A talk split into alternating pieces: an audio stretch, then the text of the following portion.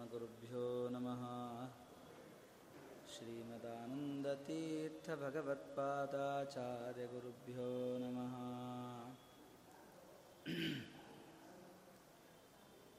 समचरणसरोजं सान्द्रनीलाम्बुदाभम् जघननिहितपाणिं मण्डनं मण्डनानाम् तरुणतुलसीमाला कन्धरं कञ्जनेत्रं सदयधबलहासं विठ्ठलं चिन्तयामि। करोतु मम कल्याणं हरिर्हयमुखाभिदः। गुरुश्च मध्वनामामे वरदोऽस्तु निरन्तरम् अभ्रमं भङ्गरहितम् अजडं विमलं सदा। आनन्दतीर्थमतुलं भजे तापत्रयापहम् तपोविद्या विरक्त्यादि सद्गुणौघाकरानहं वादिराजगुरून् वन्दे हयग्रीवदयाश्रयान्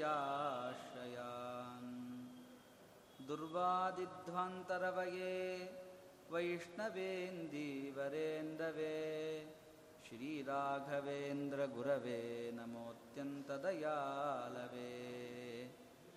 नैवेद्यकविशं रामे वीक्षतद्भुक्तिभाग्गुरुः यो दर्शयद्रविं रात्रौ सत्यबोधोऽस्तु मे मुदे।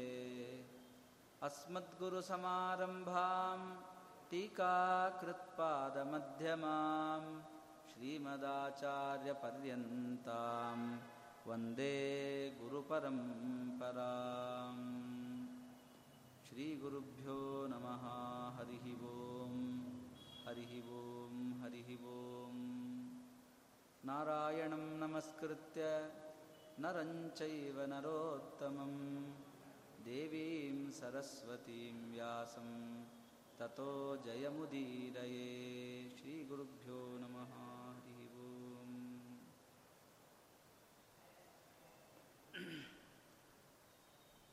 ಮಹಾಭಾರತದ ಆದಿಪರ್ವದಲ್ಲಿ ಬರುವ ಸಂಭವ ಪರ್ವ ಅಂತ ಈಗಾಗಲೇ ಪ್ರಾರಂಭವಾಗಿದೆ ಈ ಸಂಭವ ಪರ್ವದಲ್ಲಿ ಬಹಳ ದೊಡ್ಡ ಪರ್ವ ಅದರಲ್ಲಿ ನೂರ ಇಪ್ಪತ್ತ್ ಮೂರನೆಯ ಅಧ್ಯಾಯದಿಂದ ಆರಂಭಿಸಿ ನಾವು ಚಿಂತನೆ ಮಾಡಲಿಕ್ಕೆ ಪ್ರಾರಂಭ ಮಾಡ್ತೇವೆ ಇಲ್ಲಿವರೆಗೆ ಕುಂತಿದೇವಿ ಅವಳು ಪಾಂಡುರಾಜನನ್ನು ಸೇರಲು ಸಾಧ್ಯವಿಲ್ಲ ಅಂತಾದಾಗ ಋಷಿಶಾಪದಿಂದ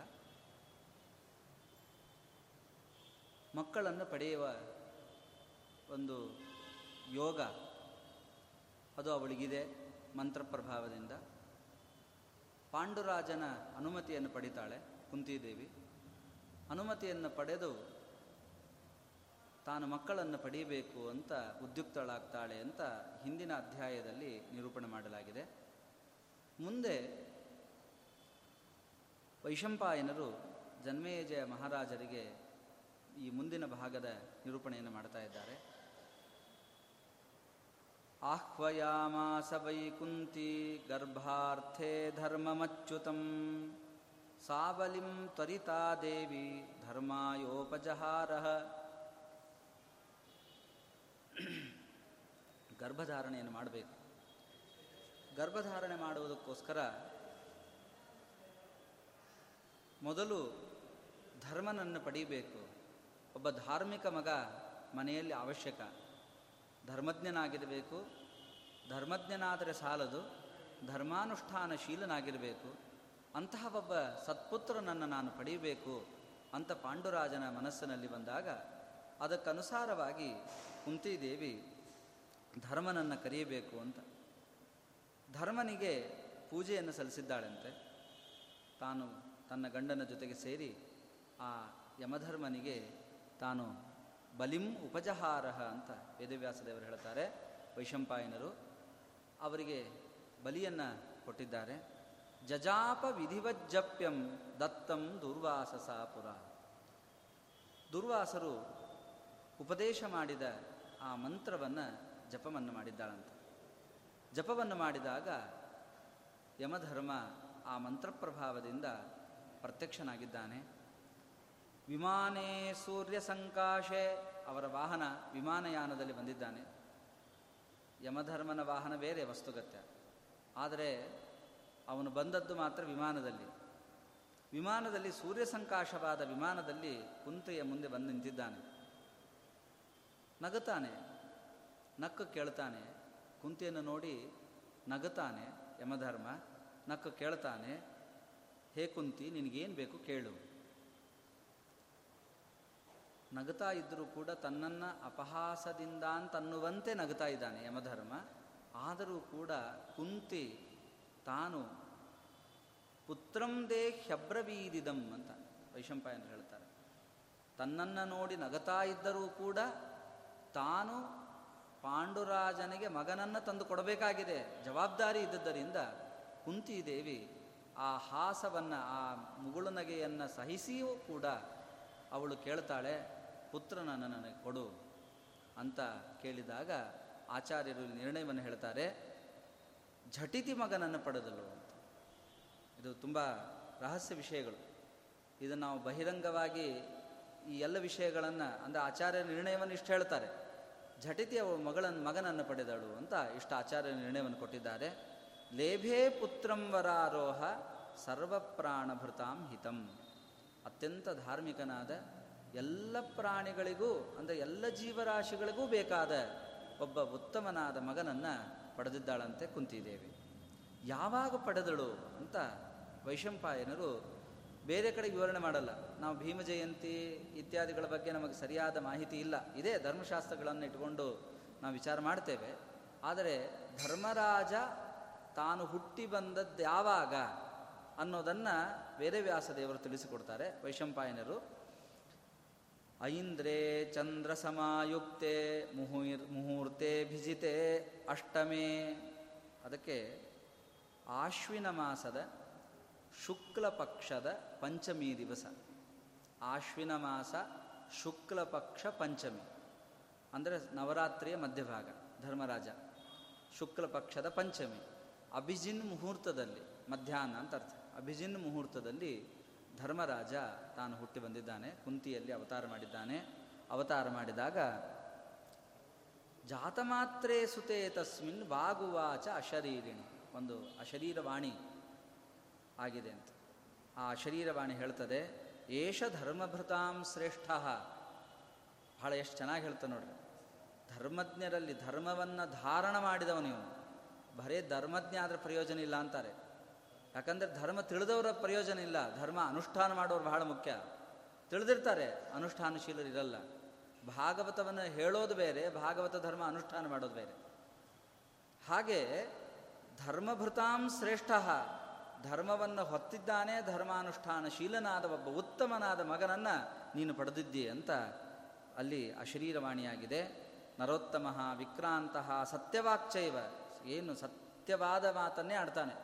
ಸುಳ್ಳಾಡಿ ಗೊತ್ತೇ ಇಲ್ಲ ಅವನಿಗೆ. ಅಂತಹ ಒಬ್ಬ ಸತ್ಯಶೀಲನಾದ ಒಬ್ಬ ರಾಜ ಈ ಪೃಥ್ವಿ ಮಂಡಲವನ್ನು ಆಳ್ತಾನೆ. ಇವನು ಯುಧಿಷ್ಠಿರ ಅಂತ ಪ್ರಸಿದ್ಧನಾಗ್ತಾನೆ. ಇವನ ಹೆಸರು ಯುಧಿಷ್ಠಿರ. ಇವನೇ ಪಾಂಡುರಾಜನ ಮೊದಲನೇ ಮಗ ಅಂತ ಪ್ರಸಿದ್ಧನಾಗ್ತಾನೆ ಅಂತ ತ್ರಿಶೂಲಯ ಲೋಕೇಶು ವಿಶ್ರುತಃ. ನೋಡಿ, ಕೀರ್ತಿ, ತೇಜಸ್ಸು ಇವೆರಡೂ ಕೂಡ ಇವನಷ್ಟು ಯಾರಿಗೂ ಇಲ್ಲ. ಅಜಾತ ಶತ್ರುವಾಗಿ ಇವನು ಪ್ರಸಿದ್ಧನಾಗ್ತಾನೆ ಅಂತ ಆ ಶರೀರವಾಣಿಯಾಗಿದೆ. ಇಷ್ಟಾದ ಮೇಲೆ ಧರ್ಮರಾಜ ತಾನು ಹುಟ್ಟಿದ್ದಾನೆ. ಧರ್ಮರಾಜ ಹುಟ್ಟಿದ ಮೇಲೆ ಪಾಂಡುರಾಜನ ಮನಸ್ಸಿನಲ್ಲಿ ಇನ್ನೊಂದು ಆಲೋಚನೆ ಬಂತು. ಮನೆಯಲ್ಲಿ ಎಲ್ಲರೂ ಧಾರ್ಮಿಕರಾಗಿಬಿಟ್ರೆ ಧರ್ಮಶೀಲರಾಗಿಬಿಟ್ರೆ, ಕ್ಷತ್ರಿಯರ ಮನೆಯಲ್ಲಿ ಬರೇ ಧರ್ಮಾನುಷ್ಠಾನ ಮಾಡೋರು ಹುಟ್ಟಿದ್ರ ಗತಿ ಏನು? ಬರೇ ಧರ್ಮಾನುಷ್ಠಾನಶೀಲರಾದ ಪ್ರಯೋಜನ ಇಲ್ಲ. ಒಂದು ರಾಜ್ಯ, ಒಂದು ರಾಜ್ಯವನ್ನು ಆಳಬೇಕಾದರೆ ಒಬ್ಬ ಕ್ಷತ್ ಶ್ರೇಷ್ಠವಾದ ಬಲಿಷ್ಠನಾದ ಒಬ್ಬ ವ್ಯಕ್ತಿ ಬೇಕು. ಅಂದಾಗ ಮಾತ್ರ ಒಂದು ರಾಜ್ಯ ಸುಲಲಿತವಾಗಿ ನಡೀತದೆ. ತಾವತ್ತ ಧರ್ಮ ಬೇಡ ಅಂತಲ್ಲ, ಧರ್ಮವೂ ಬೇಕು. ಜೊತೆಗೆ ಬಲಶೀಲನಾದ ಒಬ್ಬ ವ್ಯಕ್ತಿ ಶ್ರೇಷ್ಠನಾದ ಒಬ್ಬ ವ್ಯಕ್ತಿ ಬೇಕು. ಹಾಗಾಗಿ ಕುಂತಿಯ ಮಕ್ಕಳಲ್ಲಿ ಮಧ್ಯಮನಾಗಿರ್ತಕ್ಕಂತಹ ಒಬ್ಬನು ಬೇಕು ಅಂತ ಅಪೇಕ್ಷೆಪಟ್ಟ ಕ್ಷತ್ರಂ ಬಲಜ್ಯೇಷ್ಠಂ. ಬಲಜ್ಯೇಷ್ಠನಾದ, ಜ್ಞಾನಜ್ಯೇಷ್ಠನಾದ ಒಬ್ಬ ಉತ್ತಮನಾದ ಮಗನನ್ನು ನಾನು ಪಡಿಬೇಕು ಅಂತ ಪಾಂಡುರಾಜನ ಮನಸ್ಸಿನಲ್ಲಿ ಬಂದಿದೆ. ಬಂದಾಗ ವಿಚಾರ ಮಾಡಿದ, ಯಾರನ್ನು ಕರೆದರೆ ನನಗೆ ಉತ್ತಮನಾದ ಬಲಜ್ಯೇಷ್ಠರು ಹುಟ್ಟಬಹುದು? ಅಂತ. ಅದಕ್ಕೆ ಆಲೋಚನೆ ಮಾಡಿದ ಜಗತ್ತಲ್ಲಿ ಯಾರು ಬಲಜ್ಯೇಷ್ಠರು? ಯಾರು ಆಲೋಚನೆ ಮಾಡಬೇಕು?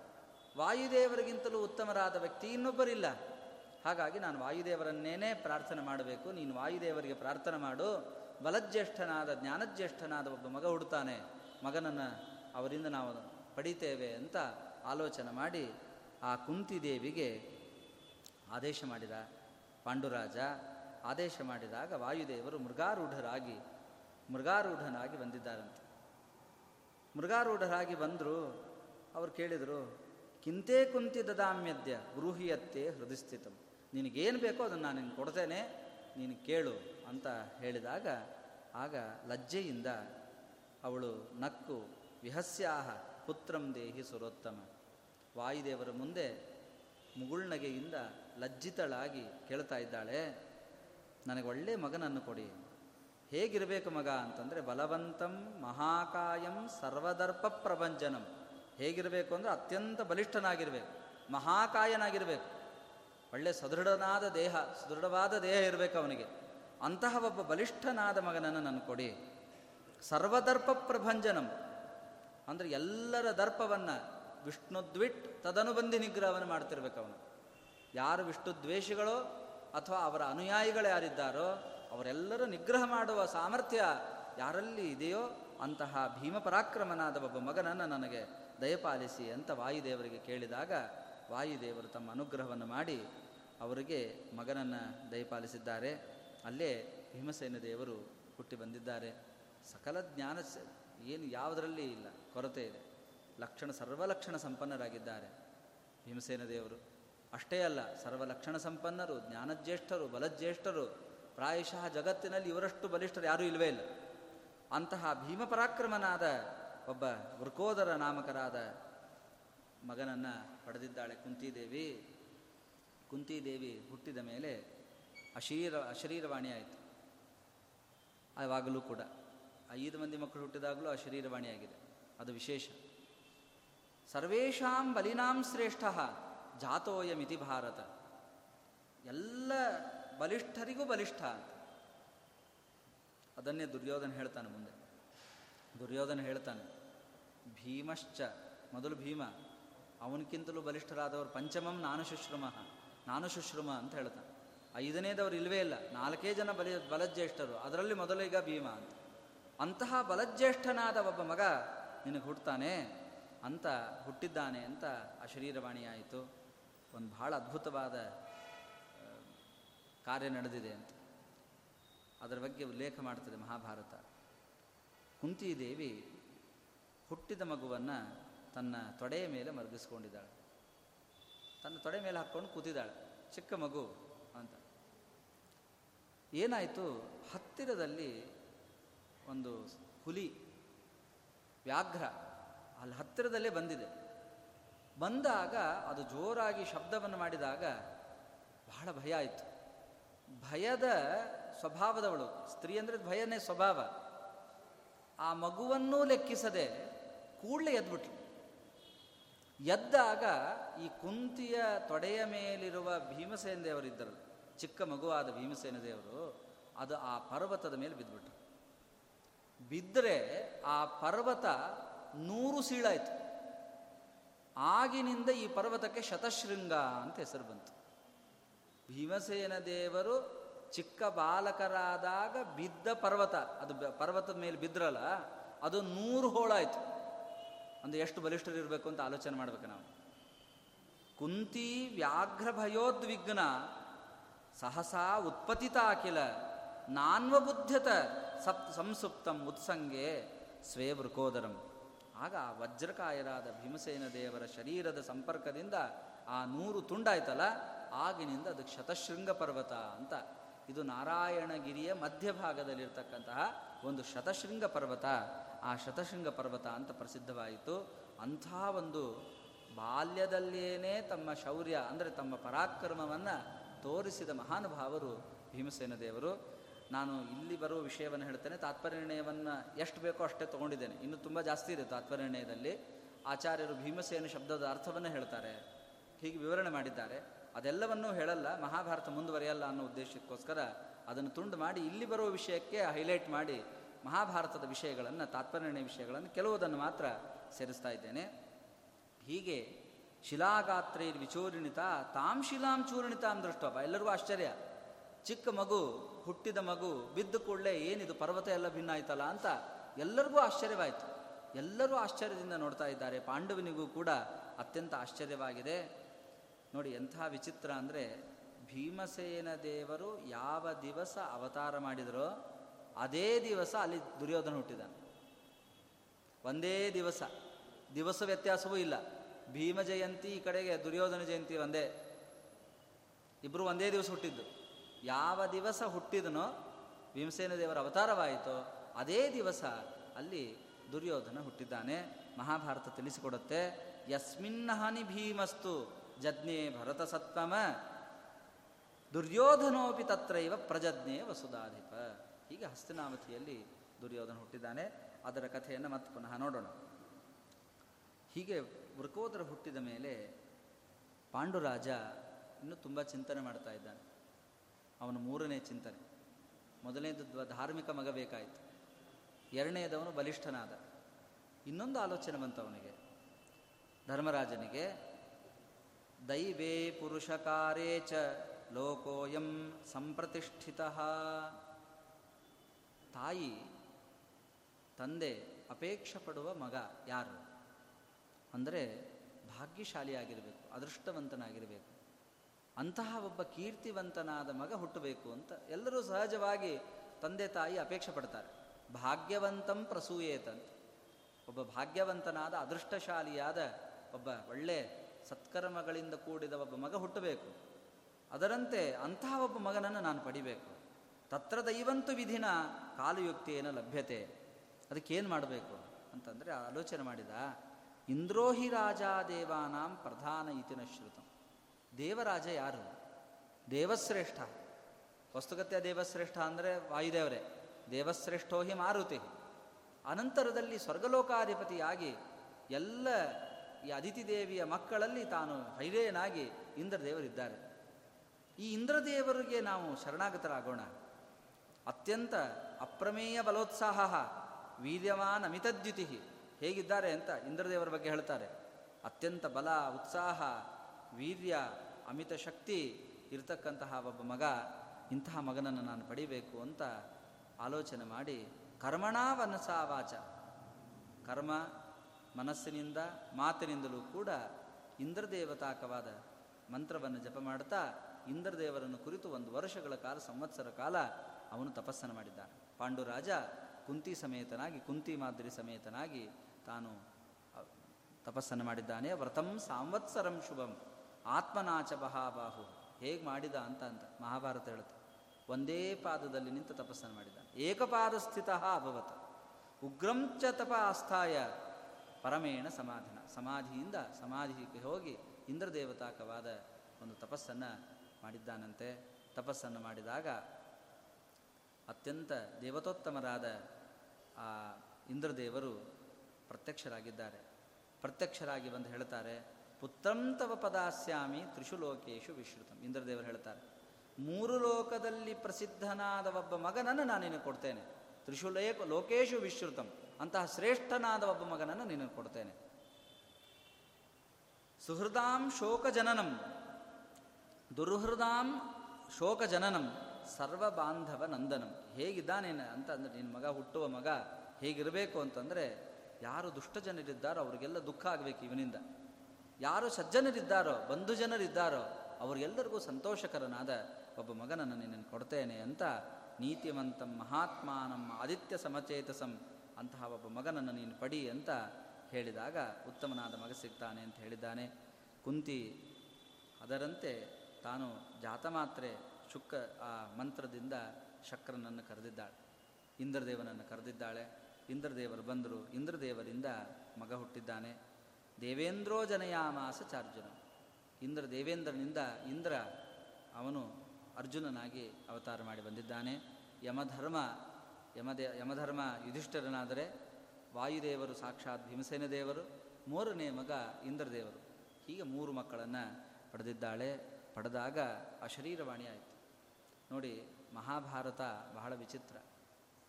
ಮಹಾಭಾರತದಲ್ಲಿ ಈ ಪ್ರಸಂಗವನ್ನು ನಾವು ಸ್ವಲ್ಪ ಚಿಂತನೆ ಮಾಡಬೇಕು.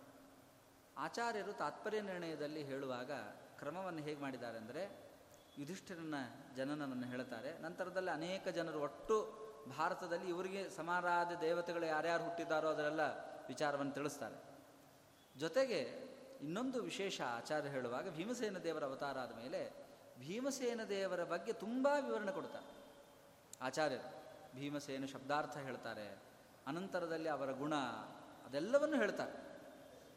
ತುಂಬ ವಿಷಯಗಳನ್ನು ಹೇಳ್ತಾರೆ. ಬಹಳ ಶ್ಲೋಕಗಳಿವೆ. ತಾತ್ಪರ್ಯದಲ್ಲಿ ಅನೇಕ ಶ್ಲೋಕಗಳಲ್ಲಿ ಭೀಮಸೇನ ದೇವರ ಬಗ್ಗೆ ಹೇಳ್ತಾರೆ ಆಚಾರ್ಯರು.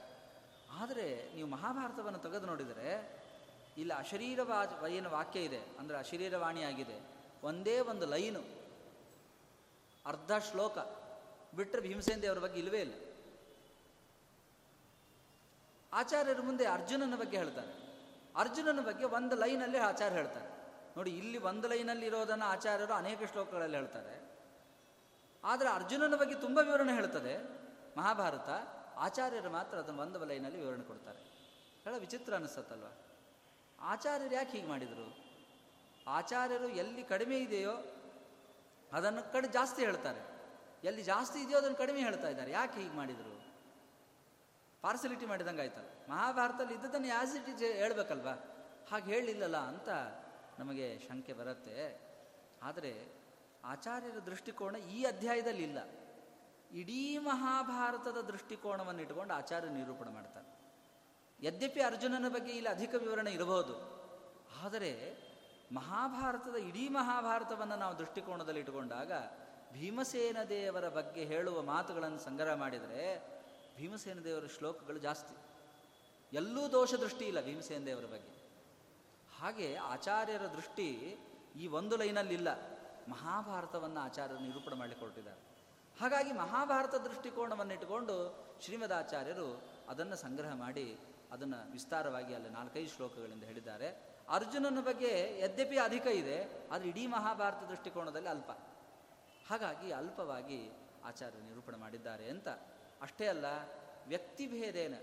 ಆಚಾರ್ಯರು ಹೇಳುವಾಗ ಮಹಾಭಾರತದಲ್ಲಿ ರೀತೀನಾಂ ಶತಮೇವಚ. ಕೆಲವು ಕಡೆಗೆ ವ್ಯಕ್ತಿಭೇದವನ್ನು ಆಚಾರ್ಯರು ಮಾಡ್ತಾರೆ. ಅಂದರೆ ಮಹಾಭಾರತವೇ ಹಾಗೆ ಹೇಳುತ್ತೆ. ಎಲ್ಲಿ ಶ್ಲೋಕಗಳು ಅಧಿಕ ಇರಬೇಕೋ ಅಲ್ಲಿ ಹೇಳಲ್ಲ, ಬೇರೆ ಸಂದರ್ಭವನ್ನು ಇಟ್ಕೊಂಡು ಹೇಳ್ತಾನೆ. ಆ ಅದನ್ನೇನು ಮಾಡಬೇಕು ಅಂತಂದರೆ ನಾವು ಬೇರೆ ಸಂದರ್ಭವನ್ನು ಅದನ್ನು ಅಪ್ಲೈ ಮಾಡ್ಕೊಳ್ಬೇಕು. ವ್ಯಕ್ತಿ ಭೇದವನ್ನು ಮಾಡಿದಾಗಲೂ ಕೂಡ ಅದನ್ನು ಅಪ್ಲೈ ಮಾಡಿಕೊಂಡು ಅದನ್ನು ವ್ಯತ್ಯಾಸ ಮಾಡಿಕೊಂಡು ತಿಳ್ಕೊಳ್ಬೇಕು ಅಂತ ಹೀಗೆ ವ್ಯತ್ಯಾಸವಾಗಿ ಹೇಳುವ ಕ್ರಮವೂ ಇದೆ. ಹೀಗೆ ಅರ್ಜುನನ ಬಗ್ಗೆ ಆ ಶರೀರ ವಾಕ್ಯ ತುಂಬ ದೊಡ್ಡದಾಗಿದೆ. ಒಂದು ಇಷ್ಟುದ್ದ ಲಿಸ್ಟ್ ಕೊಡುತ್ತೆ. ಆ ಶರೀರವಾಣಿ. ಅದು ಹೇಳುತ್ತದೆ ಶೃಣ್ವತಾಂ ಸರ್ವಭೂತಾನಾಂ ತೇಷಾಂ ಚಾಶ್ರಮವಾಸಿನಾಂ. ಎಷ್ಟು ವಿಚಿತ್ರ ಅಂದರೆ, ಆ ಆಶ್ರಮದಲ್ಲಿ, ದೊಡ್ಡ ಆಶ್ರಮ, ಶತಶೃಂಗ ಪರ್ವತ ಅದು. ಆ ಪರ್ವತದಲ್ಲಿ ಅನೇಕ ಋಷಿಮುನಿಗಳು ವಾಸವಾಗಿದ್ದಾರೆ. ಕುಂತಿ, ನನ್, ಪಾಂಡುರಾಜ, ಮಾದ್ರಿ ಎಲ್ಲರೂ ಇದ್ದಾರೆ ಅಲ್ಲಿ. ಅವರ ಸಂದರ್ಭದಲ್ಲಿ ಅಶರೀರ ವಾಕ್ಯ ಅಶರೀರವಾಣಿಯಾಗಿದೆ ಎಲ್ಲರೂ ಕೇಳ್ತಾ ಇದ್ದಾರೆ. ಆ ಕೇಳುವಾಗ ಹೇಳಿದ ಮಾತು. ಕುಂತೀಮ ಅಭಾಷ್ಯವ ಸ್ಪಷ್ಟ ವಾಚೇದಂ ಶುಚಿಸ್ಮಿತ. ಕಾರ್ತವೀರ್ಯ ಸಮಃ ಕುಂತಿ ಶಿವತುಲ್ಯ ಪರಾಕ್ರಮ. ಹೇಗಿದ್ದಾನೆ ಅರ್ಜುನ ಅಂತ? ಅರ್ಜುನನ ಬಗ್ಗೆ ಹೇಳ್ತದೆ ಮಹಾಭಾರತ. ಕಾರ್ತವೀರ್ಯ ಅರ್ಜುನ ಅಂತಿದ್ದಲ್ಲ. ಅವನು ಬಹಳ ದೊಡ್ಡ ಪರಾಕ್ರಮಿ. ಆ ಕಾರ್ತವೀರ್ಯಾರ್ಜುನನಿಗೆ ಸಮಾನನಾದವನಿವನು ಇವನು ವಸ್ತುಗತ್ತೆ ಕಾರ್ತವೀರ್ಯಾರ್ಜುನಕ್ಕಿಂತಲೂ ಉತ್ತಮನೇ. ಇಂದ್ರದೇವರು ಉತ್ತಮರೇ. ಆದರೆ ನಮಗೆ ಲೋಕದೃಷ್ಟಿಯಿಂದ ಹೇಳಬೇಕಲ್ಲ. ಅವನು ಅತ್ಯಂತ ಬಲಿಷ್ಠ ಅಂತ ಪ್ರಸಿದ್ಧ. ಅವನಿಗೆ ಸದೃಶನಾಗಿದ್ದಾನೆ. ಶಿವತುಲ್ಯ ಪರಾಕ್ರಮ. ರುದ್ರದೇವರಿಗೆ ಸದೃಶವಾದ ಪರಾಕ್ರಮ ಅಂತ. ಏನು, ಇವೆರಡು ವಿರುದ್ಧ ಆಯಿತು. ಕಾರ್ತವೀರ್ಯಾರ್ಜುನ ನೋಡಿದರೆ ಚಿಕ್ಕವನು. ಅವನಿಗೂ ಸದೃಶ ಅಂತೇವೆ ಶಿವತುಲ್ಯ ಪರಾಕ್ರಮ ಅಂತಂದರೆ ರುದ್ರದೇವರು ಉತ್ತಮರು. ಅವರ ತುಲ್ಯ ಪರಾಕ್ರಮ ಅಂತೀರಿ. ಅಂತಂದರೆ ಅದಕ್ಕೆ ಎಲ್ಲವೂ ಕೂಡ ಕೃಷ್ಣನ ಸನ್ನಿಧಾನ ಇದ್ದಾಗ ಶಿವತುಲ್ಯ ಪರಾಕ್ರಮ. ರುದ್ರದೇವರು ಕೂಡ ಕೃಷ್ಣನಿದ್ದಾಗ ಬಂದರೆ ಕೃಷ್ಣನ ಸಖನಾದ್ದರಿಂದ ಅರ್ಜುನ ಅರ್ಜುನ ಸಖ ಕೃಷ್ಣ, ಅರ್ಜುನ ಮತ್ತು ಜೊತೆಗೆ ಕೃಷ್ಣನ ಜೊತೆಗಿರುವಾಗ ಅವನಿಗೆ ಪರಾಕ್ರಮ ಅಧಿಕವೇ. ಹಾಗಾಗಿ ಅದನ್ನು ಬುದ್ಧಿಯಲ್ಲಿಟ್ಟುಕೊಂಡು ಮಹಾಭಾರತ ಹೇಳುತ್ತದೆ, ಶಿವತುಲ್ಯ ಪರಾಕ್ರಮ ಅಂತ.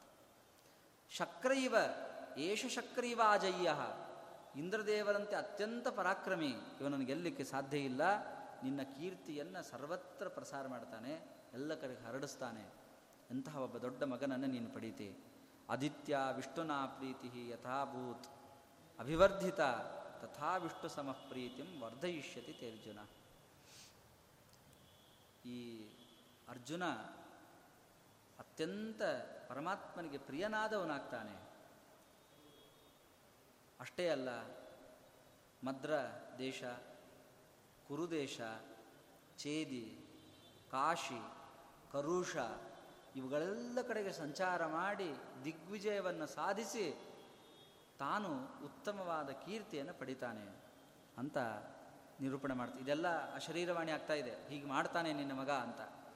ಅಷ್ಟೇ ಅಲ್ಲ, ಪಾಶುಪತಾಸ್ತ್ರವನ್ನು ಪಡಿತಾನೆ ಅಂತ ಅನೇಕ ರಾಜರ ಅಧಿಪತಿಯಾಗಿ ಗ್ರಾಮಣೀಶ್ಚ ಮಹೀಪಾನಾನ್ ಏಷ ಮಹಾಬಲಹ ಮಹಾಬಲ. ತಾನು ಎಲ್ಲ ಸಣ್ಣ ಸಣ್ಣ ಊರುಗಳಿರ್ಬೋದು, ರಾಜ್ಯ ಇರಬಹುದು ಎಲ್ಲವನ್ನು ಗೆದ್ದು ಯುಧಿಷ್ಠರನಿಗೆ ಕೀರ್ತಿಯನ್ನು ತಂದು ಕೊಡ್ತಾನೆ ಇವನು ಅಂತ ಅವನ ಬಗ್ಗೆ ನಿರೂಪಣೆ ಮಾಡುತ್ತದೆ. ನಿವಾತ ಕವಚರಾದ ದೈತ್ಯರ ಸಂಹಾರ, ಇದೆಲ್ಲವನ್ನು ಕೂಡ ಅಶರೀರವಾಣಿ ಆದಾಗ ಬಹಳ ಸಂತೋಷವಾಯಿತು. ಬಭೂವ ಪರಮೋ ಹರ್ಷ ಎಲ್ಲರಿಗೂ ಸಂತೋಷ ನೋಡ್ರಿ. ಯಾಕಂದರೆ ಪಾಂಡುರಾಜ ದೊಡ್ಡ ರಾಜ. ಅವನು ಶತಶೃಂಗ ಪರ್ವತಕ್ಕೆ ಬಂದಿದ್ದಾನೆ. ಆ ಪರ್ವತದ ಮೇಲೆ ಇರುವ ಋಷಿಮುನಿಗಳ ಸನ್ನಿಧಾನ, ಅಲ್ಲಿ ಅಶರೀರವಾಣಿ. ಮೂರು ಜನ ಮಕ್ಕಳು ಪಡೆದಿದ್ದಾರೆ. ಒಬ್ಬ ಧಾರ್ಮಿಕ, ಒಬ್ಬವನು ಬಲಜ್ಯೇಷ್ಠ, ಸರ್ವಜ್ಯೇಷ್ಠ. ಇನ್ನೊಬ್ಬನು ಅತ್ಯಂತ ಪರಾಕ್ರಮಿ ಕೀರ್ತಿವಂತನಾದ ಅರ್ಜುನ. ಮೂರು ಮಂದಿ ಮಕ್ಕಳು, ಮಧ್ಯಮ ಪಾಂಡವ. ಮಧ್ಯಮ ಪಾಂಡವ ಅಂದರೆ ಇವನು. ಇವನು ಕೂಡ ಅರ್ಜುನ ಅಲ್ಲ. ಕುಂತಿ ಮಕ್ಕಳಲ್ಲೇ ವಿಚಾರ ಮಾಡಿದಾಗ ಮಧ್ಯಮ ಪಾಂಡವ ಅಂದರೆ ಭೀಮಸೇನ ದೇವರು. ಇಲ್ಲಿವರೆಗೆ ಇನ್ನೂ ಮಾದ್ರಿ ಮಕ್ಕಳು ಹುಟ್ಟಿಲ್ಲ. ಹಾಗಾಗಿ ಮಧ್ಯಮ ಪಾಂಡವ ಅಂದರೆ ಇಲ್ಲೇ ಭೀಮಸೇನ ದೇವರೇ. ಹೀಗೆ ಬಹಳ ಸಂತೋಷವಾಗಿದೆ. ಸಂತೋಷವಾದಾಗ ಅಲ್ಲೆಲ್ಲ ಏನು ಎಲ್ಲರೂ ಸೇರಿಕೊಂಡಿದ್ದಾರೆ ಅಂತ. ಯಾರ್ಯಾರು ಸೇರಿಕೊಂಡ್ರು ಅಂತ ಲಿಸ್ಟ್ ಕೊಡ್ತದೆ ಮಹಾಭಾರತ. ಬಹಳ ವಿಚಿತ್ರ. ಯಾರ್ಯಾರು ಸೇರಿಕೊಂಡ್ರು ಅಂದರೆ ಎಲ್ಲ ದೇವತೆಗಳು ಸೇರಿಕೊಂಡಿದ್ದಾರೆ. ಎಲ್ಲ ದೇವತೆಗಳು ಬಂದಿದ್ದಾರಂತೆ. ದೇವಾನಾಂ ಗಣಾಪಾರ್ಥಮ ಪೂಜೆಯನ್ನು. ದೇವತೆಗಳ ಗಣ ಬಂದಿದೆ. ಋಷಿಗಣ, ಸಪ್ತ ಋಷಿಗಳು ಬಂದಿದ್ದಾರೆ. ಪ್ರಜಾಪತಿಗಳು ಬಂದಿದ್ದಾರೆ. ಗಂಧರ್ವರು ಬಂದಿದ್ದಾರೆ, ಅಪ್ಸರಾಸ್ತ್ರೀಯರು ಬಂದಿದ್ದಾರೆ. ಇದನ್ನು ನಾನು ಸುಮ್ಮನೆ ಒಂದು ಶಬ್ದದಲ್ಲಿ ಹೇಳ್ತಾ ಇದ್ದೇನೆ. ಅವ್ರ ಹೆಸರನ್ನೆಲ್ಲ ಹೇಳ್ತಾರೆ. ವೈಶಂಪಾಯನರು ಜನ್ಮೈ ಜೈನಿಗೆ ಅಲ್ಲಿ ಬಂದವ್ರ ಲಿಸ್ಟು ಭರದ್ವಾಜ ಕಶ್ಯಪೋ ಗೌತಮಶ್ಚ ವಿಶ್ವಾಮಿತ್ರೋ ಜಮದಗ್ನಿರ್ವಸಿಷ್ಠ ಯಶ್ಚೋದಿತೋ ಭಾಸ್ಕರೇ ಭೂತ್ಪ್ರನಷ್ಟೇ ಸೋಪ್ಯತ್ರಾತ್ರಿ ಭಗವಾನ್ ಆಜಗಾಮ ಅತ್ರ ಋಷಿಗಳು ಬಂದಿದ್ದಾರೆ ಭರದ್ವಾಜರು ಕೌಶಪ ಕಶ್ಯಪರು ಮರೀಚಿ ಅಂಗಿರಾಹ ಕುಲಸ್ತ್ಯ ಪುಲಹ ಕ್ರತುಹು ದಕ್ಷ ಪ್ರಜಾಪತಿಶ್ಚೈವ ಗಂಧರ್ವಾಪ್ಸರಸಸ್ತಥ ಇವರೆಲ್ಲರೂ ಕೂಡ ಅಲ್ಲಿ ಬಂದಿದ್ದಾರೆ ಅಪ್ಸರಾಸ್ತ್ರೀಯರು ಗಾನ ಮಾಡ್ತಾ ಇದ್ದಾರೆ, ನೃತ್ಯ ಮಾಡ್ತಾ ಇದ್ದಾರೆ, ಗಂಧರ್ವರೆಲ್ಲರೂ ಕೂಡ ಗಾನ ಮಾಡ್ತಾ ಇದ್ದಾರೆ. ಮಹರ್ಷಿಗಳು ಬಂದಿದ್ದಾರೆ ಗಂಧರ್ವ ಸಹಿತರಾಗಿ. ಇನ್ನು ಅಷ್ಟೇ ಅಲ್ಲದೇನೆ ನಾರದರು ಬಂದಿದ್ದಾರೆ ಅಲ್ಲಿ ಆ ಪ್ರಸಂಗದಲ್ಲಿ ನಾರದರು ಬಂದಿದ್ದಾರೆ. ನಾರದರಷ್ಟೇ ಅಲ್ಲ, ದೇವಗಂಧರ್ವರು ಅಂತ. ನಮಗೆ ಬಹಳ ಕಷ್ಟ, ನಾವೆಲ್ಲ ದೇವಗಂಧರ್ವರು ಅಂತ ತಾರತಮ್ಯದಲ್ಲಿ ಹೇಳ್ತೇವೆ.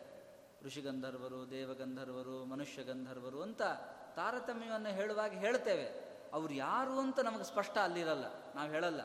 ಆದರೆ ಮಹಾಭಾರತ ಕೆಲವರ ಹೆಸರನ್ನು ಹೇಳುತ್ತದೆ.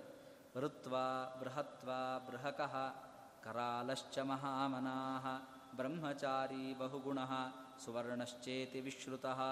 ಇವರೆಲ್ಲ ದೇವಗಂಧರ್ವರು ಅಂತ ಹೇಳ್ತಾರೆ. ಇವರೆಲ್ಲರೂ ಕೂಡ ದೇವಗಂಧರ್ವರು ಇವರೆಲ್ಲ. ವಿಶ್ವಾವಸು, ಸುಮನ್ಯು, ಸುಚಂದ್ರ, ಶರು, ಗೀತ ಮಾಧುರ್ಯ ಸಂಪನ್ನೋ ಹಾಹಾ ಹೂಹು ಇವರೆಲ್ಲರೂ ಕೂಡ ದೇವಗಂಧರ್ವರು. ಆಹಾ, ಊಹು ಏನಿದ್ದಾರೆ? ಇವರೆಲ್ಲ ದೇವಗಂಧರ್ವರಲ್ಲಿ ಸೇರಿಕೊಳ್ತಾರೆ. ಈ ದೇವಗಂಧರ್ವರೆಲ್ಲರೂ ಕೂಡ ಅಲ್ಲಿ ಬಂದಿದ್ದಾರೆ. ಇದರಲ್ಲಿ ಬಂದು ಬಂದಿದ್ದಾರೆ. ಅಪ್ಸರಾಸ್ತ್ರೀಯರು ಇಲ್ಲಿ ನೃತ್ಯವನ್ನು ಮಾಡ್ತಾ ಇದ್ದಾರೆ. ಯಾರವರು ಅಂತಂದ್ರೆ, ಅನೂಚಾನಾನವದ್ಯಾಚ ಗುಣಮುಖ್ಯ ಗುಣಾವರ, ಅದ್ರಿಕಾಚ ತಥಾ ಸೋಮ ಮಿಶ್ರಕೇಶಿ ತ್ವಲಂಬುಷ.